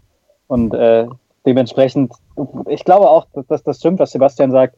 Es gibt schon viel mehr Charaktere, als man eigentlich glaubt.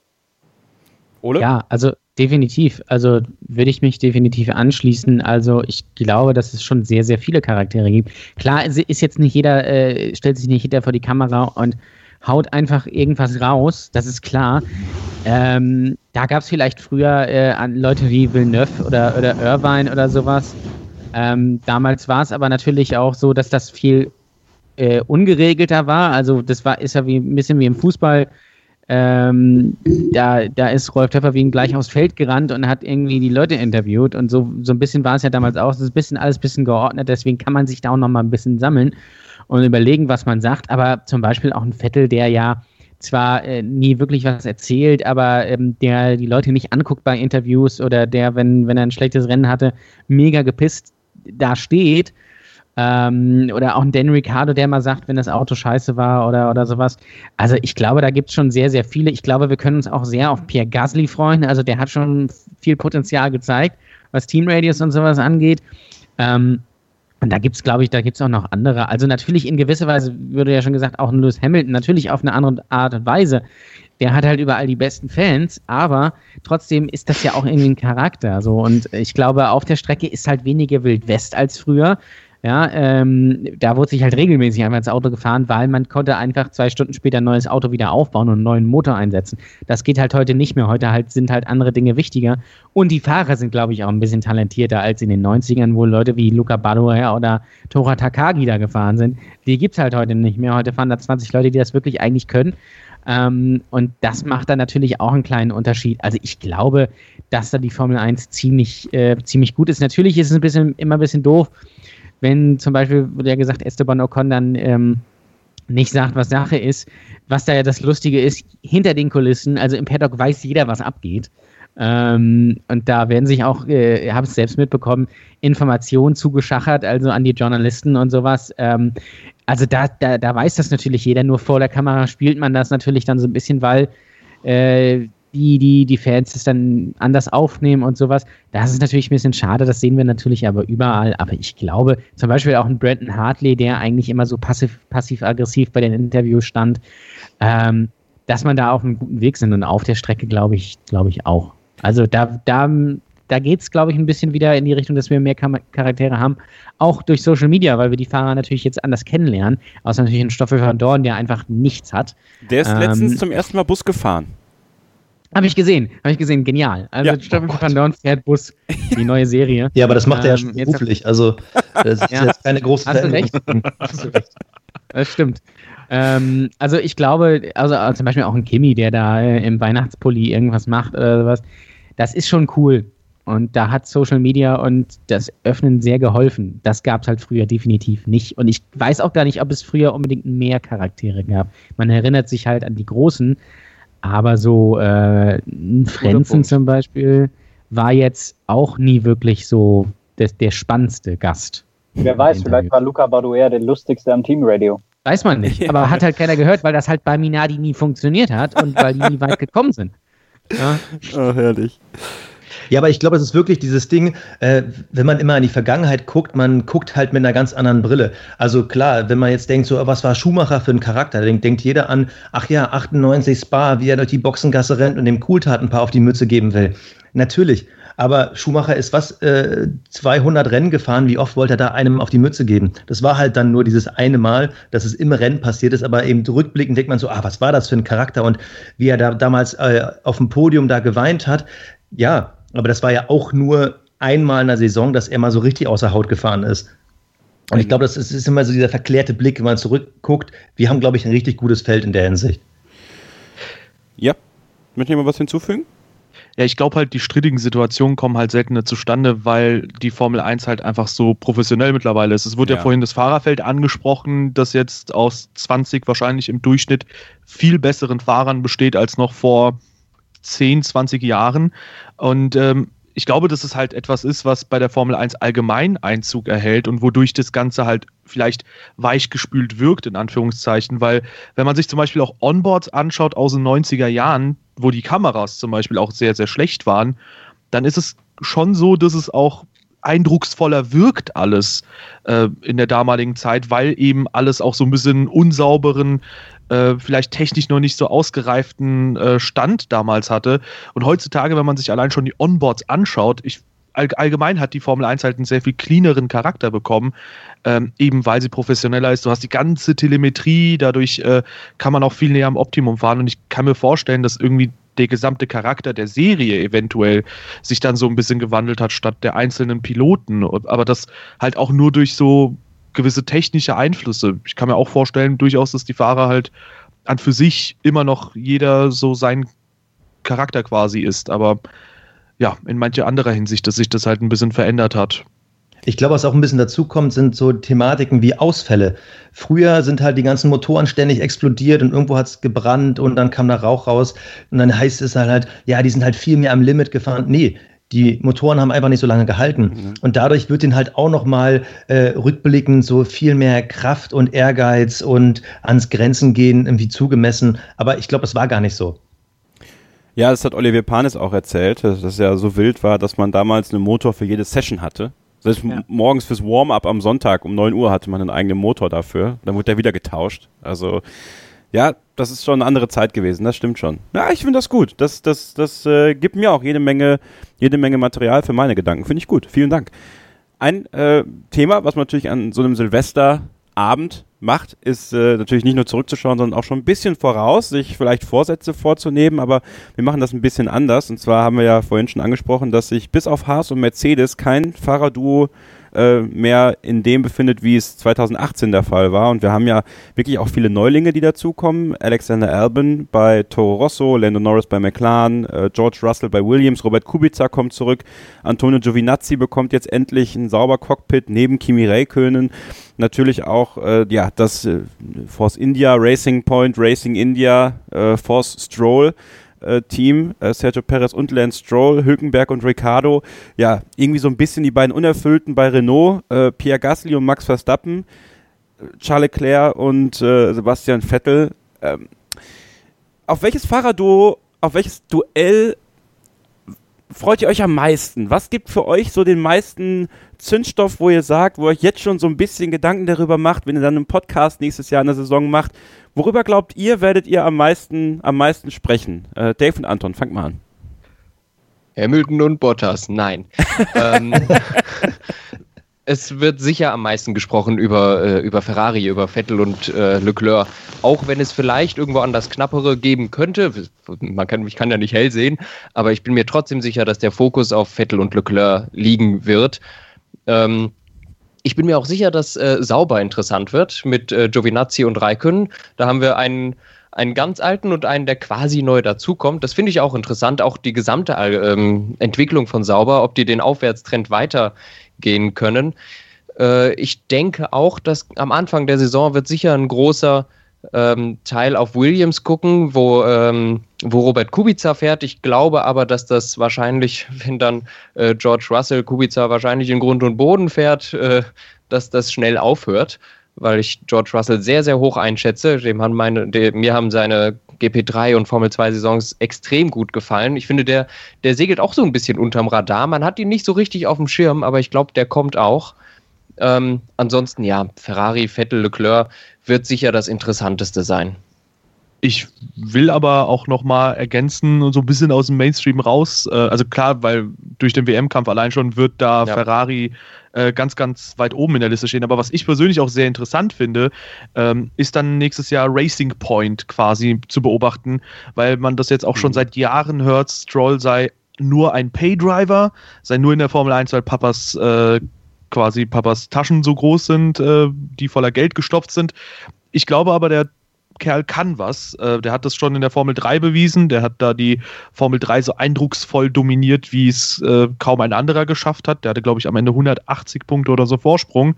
Und ähm, ich glaube auch, dass Lance Stroll da wirklich sehr, sehr unter seinem Wert äh, gehandelt wird.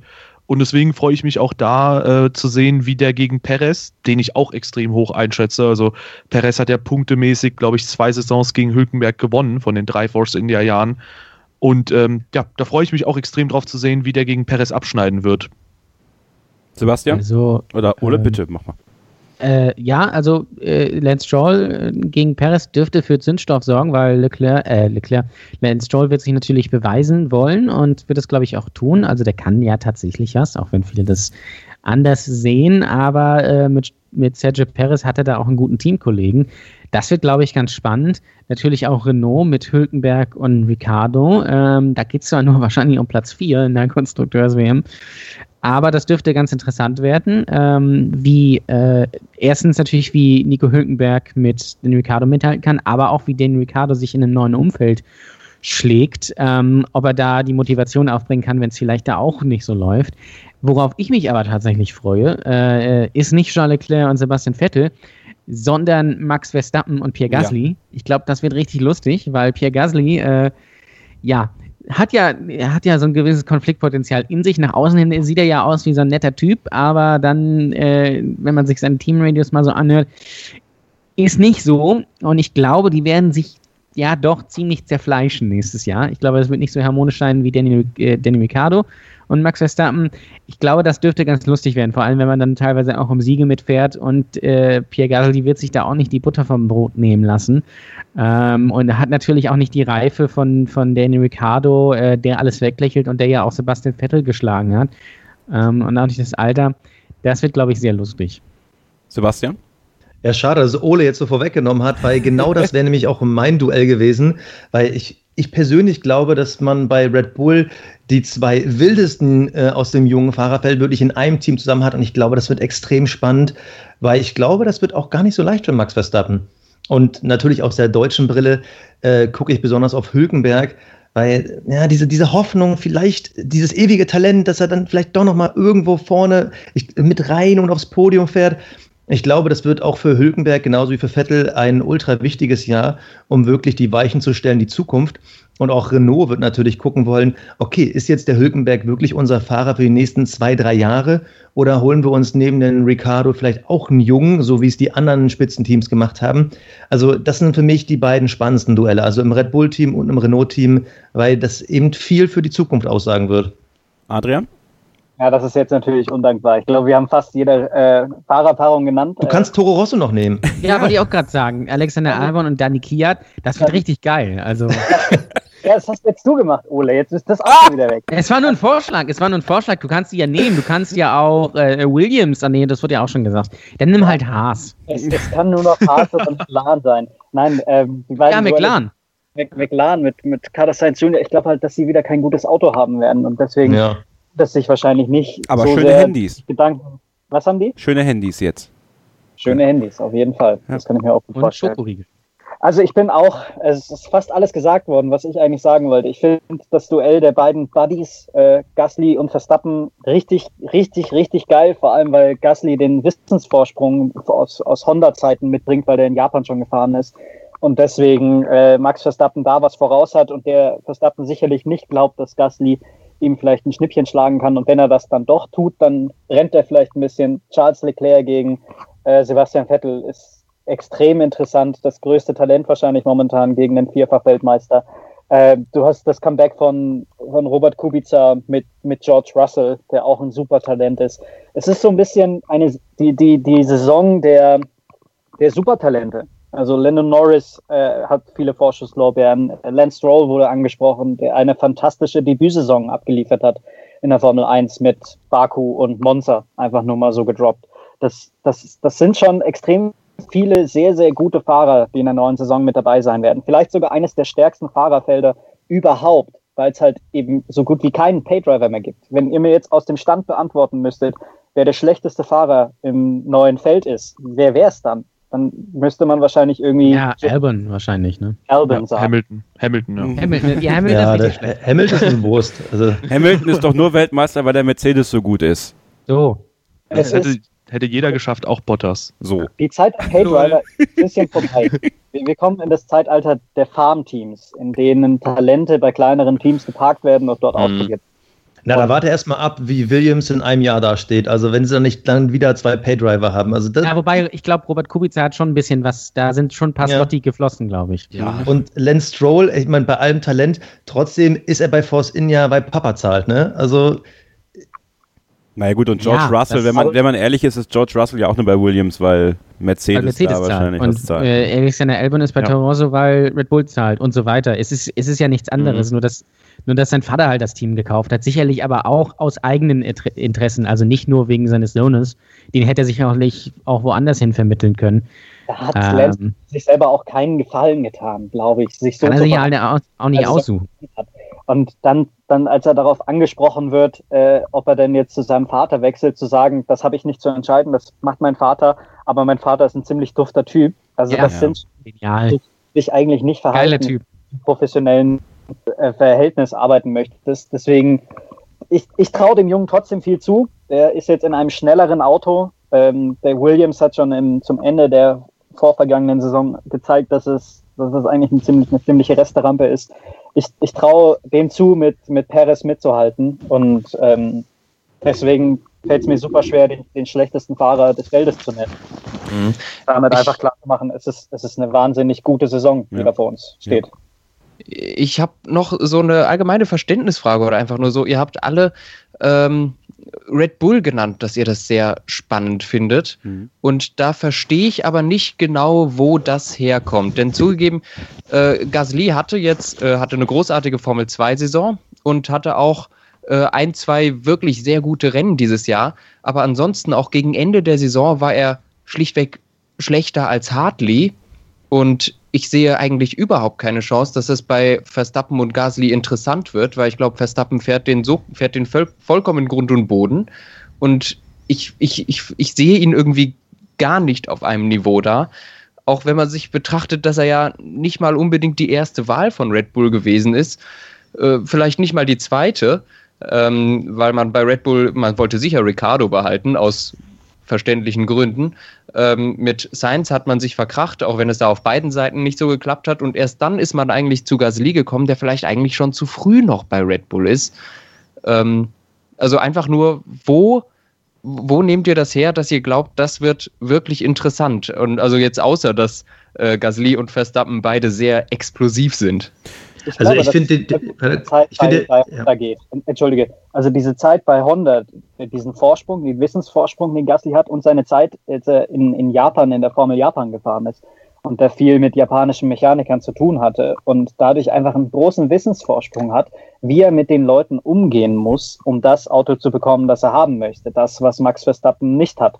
Und äh, deswegen glaube ich, dass auch diese Freundschaft nicht lange halten wird, die aktuell noch, noch besteht, sondern dass wenn Verstappen rausfindet, dass Gasly ihm nicht alles erzählt, dass dann da schnell Feuer unterm Dach ist und dann hast du halt natürlich ein explosives Fahrerpaar, noch explosiver als es Ricardo gegen Verstappen war, wenn die sich mal gegenseitig ins Auto gefahren sind, weil die halt gleich schnell waren. Ich glaube, dass dieser Wissensvorsprung, den Gasly mitbringt, gepaart mit seinem, äh, das sehe ich anders als du, doch großen fahrerischen Talent, ähm, dass das eine perfekte Mischung ist für die neue Saison. Sebastian? Denke ich auch. Also, Aber das könnte man doch genauso gut für Verstappen bei Red Bull anführen, weil Gasly so gesehen ja in ein neues Team kommt, auch wenn er die Motorenhersteller natürlich kennt. ich glaube, Ja, aber das ist ja letztendlich das, was es ausmacht. Ja. Verstappen kennt das Team schon und ist quasi gefühlt die Nummer eins, will jetzt endlich seine Chance nutzen. Dann kommt aber Pierre Gasly, der natürlich das, das Honda-Wissen hat ähm, und der sich natürlich beweisen will und der sich sicherlich nicht hinten anstellen wird. Und so ist es ja bei Red Bull immer. Da gibt es ja keine Rangordnung, so wie bei Mercedes. Ähm, sondern da muss man sich halt beweisen und das könnte beiden dann nicht schmecken. Lustig wäre übrigens, wenn Pierre Gasly das dann nicht so gut hinkriegt und dann durch Danny Kiat ersetzt wird. Ja, ich fände es sehr interessant, äh, wenn es wirklich so kommt, wie es sagt, weil natürlich eine spannendere Fahrerpaarung mehr da vorne, wenn man davon ausgeht, dass Red Bull Honda wirklich vorne mitfahren sollte. Wäre natürlich super, aber äh, für mich persönlich gab es halt ein bestimmtes Argument, warum ich halt so ein bisschen an Pierre Gasly zweifle, also abgesehen von der Performance jetzt im Laufe dieser Saison.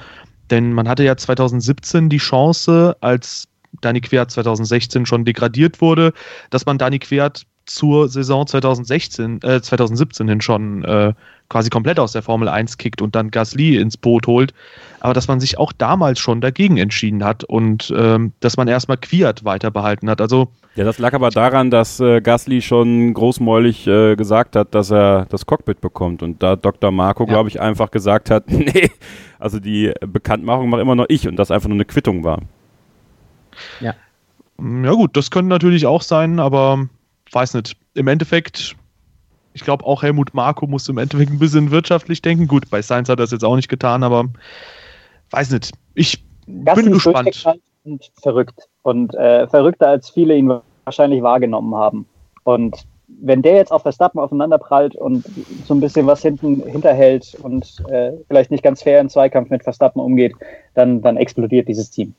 Klar, aber ich frage mich halt, ob die Zweikämpfe überhaupt zustande kommen. Ich, wie gesagt, ich hoffe, dass ihr recht behaltet, dass ich mich da täusche, aber ich sehe Gasly als na, vielleicht sogar den schwächsten der Top 6 Fahrer dann, also bei den Top 3 Teams. Schwächer als Bottas? Uh, das finde ich jetzt aber auch gewagt. Das ist gemein. Möglich. Na, Bottas wird ja nächstes Jahr, der wird ja nächstes Jahr richtig rocken. Der ist jetzt, holt sich jetzt die Motivation bei der Rallye, hoffe, bricht sich nicht die Hand und dann fährt er, fährt er noch ein bisschen fährt er noch ein bisschen Ski und sowas und dann äh, telefoniert er mal mit Nico und dann geht's richtig ab. Und dann, dann wird Valtteri Bottas nächster Weltmeister. Was? Dann tauschen die noch Mechaniker und dann Genau, die Mechaniker könnte man mal wieder tauschen. Finde find ich auch. Und dann wird er natürlich Weltmeister. Äh, wobei, vielleicht, ich, ich, sollte ihm mal, äh, ich vermittel mal, ich gebe ihm mal die Nummer von äh, Nikos Manager und der kann vielleicht dann an äh, Paul Ripke ähm, vermitteln, weil dann wird man ja Weltmeister. Ja, aber noch ein Podcast. So gesehen ja. würde ich trotzdem sagen, dass Bottas ein bisschen auch äh, quasi schlechter gemacht wird, als er dann tatsächlich war. Ich meine, klar, ähm, er hat in der Saison dann eine sehr, sehr starke Abwärtsspirale hingelegt. Da ging es wirklich eigentlich nur noch nach hinten los. Äh, vor allem die letzten vier Rennen, wo er immer nur Fünfter geworden ist. Das auch nur, weil immer irgendjemand entweder irgendeinen technischen Defekt hatte oder dass es irgendjemand keine Ahnung, äh, Probleme mit dem Auto hatte, Vettels Sensor in Brasilien beispielsweise. Aber ich würde schon sagen, dass äh, Bottas da durchaus auch im, in der Saison das Potenzial hatte, auf jeden Fall klar Dritter zu werden, weil, also keine Ahnung, in Baku wurde ihm quasi ein Sieg zunichte gemacht, in Spielberg der Motorenschaden, ähm, in Russland. China, genau, China das Pech mit dem Safety Car äh, wo er ja noch das Beste quasi rausgeholt hat ähm, aus dieser ganzen Truppe da vorne. Also ich denke schon, dass Bottas äh, ein bisschen unterschätzt wird.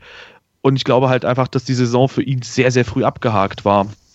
Aber schauen wir mal. Ja. So häufig geopfert einfach. Also wenn für, für Lewis Hamilton soll er dann Bremsklotz spielen und dann geht halt sein Rennen in die Binsen.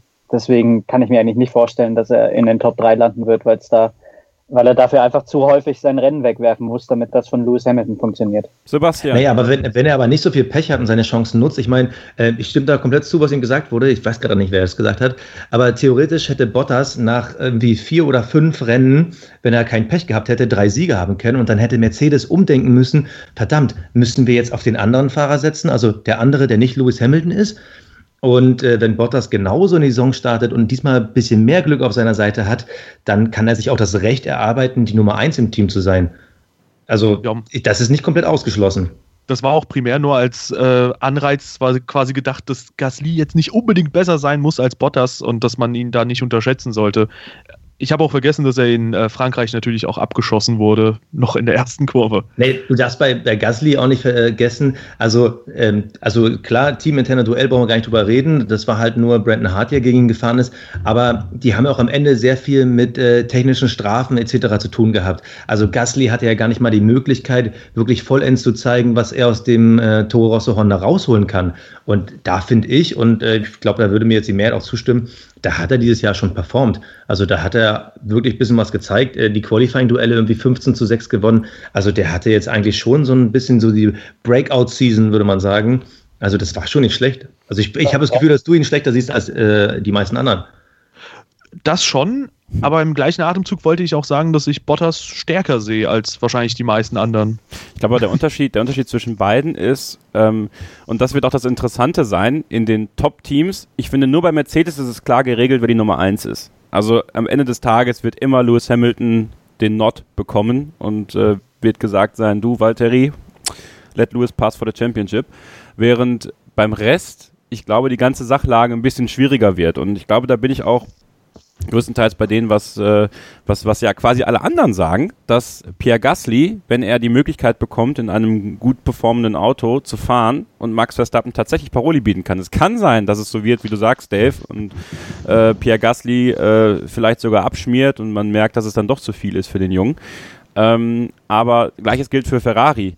Das sind jetzt zwei Teams, die nicht dafür bekannt sind, klare Ansagen zu machen, wenn Nummer eins und Nummer zwei ist. Und das könnte halt für, für großen Sprengstoff sorgen. Aber da gibt es viele Teams, bei denen das so ist. Und da bin ich eigentlich auch äh, bei dem, was, was Adrian sagt, nämlich, dass die 2019er Saison eine sehr, sehr interessante Saison werden kann, wenn äh, Teams es nicht schaffen, sich recht schnell auf Fahrer einzuschießen und äh, viele Teams da die Möglichkeiten bieten für Kontroversen und natürlich auch für Themen für uns. Und tatsächlich habe ich da auch die, sehe ich die größte Gefahr bei Red Bull, weil Pierre Gasly einer ist, der sich nichts sagen lässt. Und äh, glaube, wenn dann er und Verstappen aufeinander prallen und tatsächlich jetzt mal zu so einem teaminternen Crash kommt, dass selbst die sich im Team öffentlich ankeifen könnten. Und das will Red Bull ja eigentlich immer noch vermeiden, dass, dass da keine, keine Risse zu erkennen sind. Und ich finde das sehr, sehr spannend. Also ich bin da eigentlich, äh, also Pierre Gasly, es könnte natürlich sein, dass es so ein Rohrkrepierer wird wie Stoffel van Dorn. Vielleicht nicht so extrem, weil das Auto dann ein bisschen besser ist, aber dass ihm da mehr Talent nachgesagt wird, als er wirklich hat. Aber ich glaube das irgendwie nicht. Ich bin da, ich bin sehr gespannt auf die Geschichte. Und Bottas, ja, ja, weiß er nicht. Äh, wenn, wenn es wirklich so ist, dass Ocon quasi ab 2020 die Option hat, da im Auto zu sitzen, äh, wie viel Spielraum Bottas da wirklich noch bekommt. Ähm, ich glaube aber von der Option weiß nur Ocon was und kein anderer. Das weiß ich halt nicht so genau, ne? Also ich glaube auch nicht, dass Esteban Ocon sein Cockpit so sicher hat ähm, für 2020, weil äh, Sebastian Vettel ja sicherlich auch noch vielleicht bei Mercedes anheuern könnte. Ne? Ich glaube, das ist auch noch nicht ganz ausgesessen, die Sache, dass er vielleicht. Glaubst du es ernsthaft? Warum nicht? Wenn, wenn es wirklich das letzte Jahr bei Ferrari sein sollte und er weiter Formel 1 fahren will, ähm, gibt Aber es an der Seite von Lewis Hamilton? Ja, würde ich auch Warum sagen. Nicht? Vielleicht also mal tauschen die ja auch. Hm? Ja. Mal darüber nachgedacht mal angenommen, Vettel, wir haben ja gesagt, wenn Vettel von äh, Leclerc besiegt wird, dann würde er, also das wäre wahrscheinlich der eheste Fall, dass er das Team wechselt. Ich glaube ja. nicht, dass er sich dann einen Teamkollegen äh, gesellen würde, der nochmal vielleicht stärker als Leclerc wäre. Ich glaube, drei verlorene Teamduelle wären ihm dann doch ein bisschen zu viel. Vielleicht hört Hamilton ja auf, wenn er nicht Weltmeister wird. Ja. Nächstes Jahr. Oder, oder wie gesagt, vielleicht tauschen sie auch einfach. Also ich sehe persönlich, ich glaube eher, dass äh, ein Mick Schumacher bei Ferrari fahren nee, wird äh, 2020, als es ein, äh, ein, Sebastian Vettel neben dem Hamilton fährt. Also wenn Vettel nächstes Jahr nicht Weltmeister wird und da auch keine Chance für 2020 dann sieht, dann wird er aufhören. Hm. Spannend. Das glaube ich nicht. Ich glaube, dass, dass er dann vielleicht nochmal zurück zu Red Bull geht oder ja. so. Hm. Das, das halte ich für wäre wahrscheinlicher. Ja, ja. ja stimmt. Das gibt es auch noch. Ja. Wobei also, Verstappen natürlich auch nicht unbedingt der angenehmste nee. Teamkollege wäre, gegen ja, ihn zu fahren. Das nicht, aber es ja. kann ja auch sein, dass Max Verstappen dann zum Beispiel äh, woanders hingeht, zu Mercedes oder zu Ferrari. Ja, Vielleicht kommt äh, ja 2020 doch noch wer ganz anderes in die Formel 1. Porsche ja. zum Beispiel. Ja. ja, aber auch, äh, auch mal ungeachtet äh, der Tatsache, dass äh, Max Verstappen bei Red Bull ist, es ist ja wohl, sag ich mal, mehr oder weniger ein offensichtliches Geheimnis, dass die Kombination Sebastian Vettel Red Bull äh, zu, mindestens für Sebastian Vettel die äh, die, die beste Kombination war. Ja. Da war ein Team, das konnte ihn auch auffangen. Das hatte einfach irgendwie eine Struktur, die besser gepasst hat als bei Ferrari. Weil jetzt sehen wir ja, es, es, es, es passt nicht so richtig ineinander. Und insofern wäre das meines Erachtens, wenn er nicht aufhören würde, eigentlich ein recht logischer Schritt, wieder zu Red Bull zu gehen. Und ich bin mir auch sicher, dass die dem nicht verschlossen gegenüber Nein. sind. Denn gerade mit Sebastian Vettel hatten sie gute Zeiten. Und ich finde auch jetzt noch, das Paket Vettel-Red Bull ist deutlich stimmiger als Vettel-Ferrari. Aber Vettel ist ja damals mit Red Bull groß geworden, die sind alle zusammengewachsen und das wäre ja auch gegen diese Jugendphilosophie äh, von Red Bull. Also ähm, alle, alle Theorien machen in sich selbst Sinn. Ich persönlich bleibe dabei, Vettel wird, glaube ich, nie wieder das Team wechseln. Der hört dann als Ferrari-Fahrer, hoffentlich als Ferrari-Weltmeister auf. Adrian? Ich glaube, dass das schon passen könnte mit, mit äh, beziehungsweise ich fände es einfach geil, wenn Vettel gegen Gasly fahren würde im Team. Das wäre sensationell. Die beiden würden sich so zerfleischen und zerhauen. Äh, das das wär, wäre keine Mark Webber Situation wert gewesen, was da dann passieren würde. Aber ähm, ich, ich glaube nicht, dass Vettel bei Ferrari aufhört. Das glaube ich nicht. Ich glaube, dass der so lange weiterfährt, wie er Bock hat. Und da hat er schon noch lange Bock drauf. Ja, ich weiß nicht wieso, aber ich finde diese Vettel-Mercedes-Geschichte und, und es gibt ja immer noch dieses, ja, Hamilton müsste eigentlich noch bei Ferrari fahren. Na, da, aber ich glaube nicht, dass er von Mercedes weggeht. Und warum mhm. eigentlich nicht Hamilton und Vettel zusammen? Das wäre, wäre vielleicht so ein bisschen, ja, nicht ganz Senna und Prost, aber äh, das wäre schon ein krasses Team. Und Mercedes braucht dann doch, glaube ich, wieder irgendwann mal einen deutschen Fahrer, wenn es nicht Pascal Wehrlein ist und äh, Sebastian Grüße. Vettel frei werden würde. Mick Schumacher. Ah, Mick Schumacher ist zu früh. Ich glaube 2020 Mick Schumacher ja. bei Sauber. Nee, 2021. 2021, ja. Hamilton ja, macht noch zwei Jahre die sieben Titel voll, was ich ihm persönlich nicht wünsche, Boah. als äh, ewiger Michael Schumacher-Fan, aber 2021 dann Mick. Boah. Aber ich, ich glaube, bei Mick geht es eher in Richtung Ferrari. Also, das ist, glaube ich, so ein bisschen vorge, vorgeebnet. Das ist auch da emotionaler und was Vermarktung angeht, ein bisschen besser. Aber er ist ja Mercedes Junior. Ja. Nee. Ja. Ja. Ja, so, also halb, so, ne? so halb. Er ist aber auch halb Ferrari Junior. also Bremer. ich glaube, er braucht nur den, den Kuli mal oben drücken und unterschreiben. Egal wo. Aber ich glaube, das sucht man sich schon ganz genau aus. Ich glaube, dass er vielleicht sogar bei Ferrari, was Junior-Abteilungen angeht, besser aufgehoben wäre, weil da hat man Sauber und da hat man Haas. Bei äh, Mercedes hat man nur Williams und da will man nur wirklich nicht hin. Ähm, das Ding ist, Vettel und Hamilton wäre natürlich ganz cool in einem Team, nur nehmen wir mal an, sie fahren dann 2020 in einem Team und vielleicht wird Vettel nächstes Jahr Weltmeister. Dann, oh, äh, ja, ich glaube, dann ist die Motivation jetzt nicht die allerhöchste. Äh, könnte ich mir vorstellen, weil sie eigentlich fast alles erreicht haben. Klar können sie sich nochmal gegeneinander im gleichen Auto messen, sie können nochmal sechsmal Weltmeister werden oder siebenmal oder was weiß ich was. Aber trotzdem, das ist, glaube ich, die Zeit ist dann so langsam vorbei, dann auch für die, ähm, was zumindest ganz vorne angeht. Hamilton verfolgt ja sowieso schon andere Projekte und äh, er sagt zwar immer, er will, möchte mit den neuen Autos dann noch fahren. Ich glaube aber, dass er nicht mehr so lange machen wird.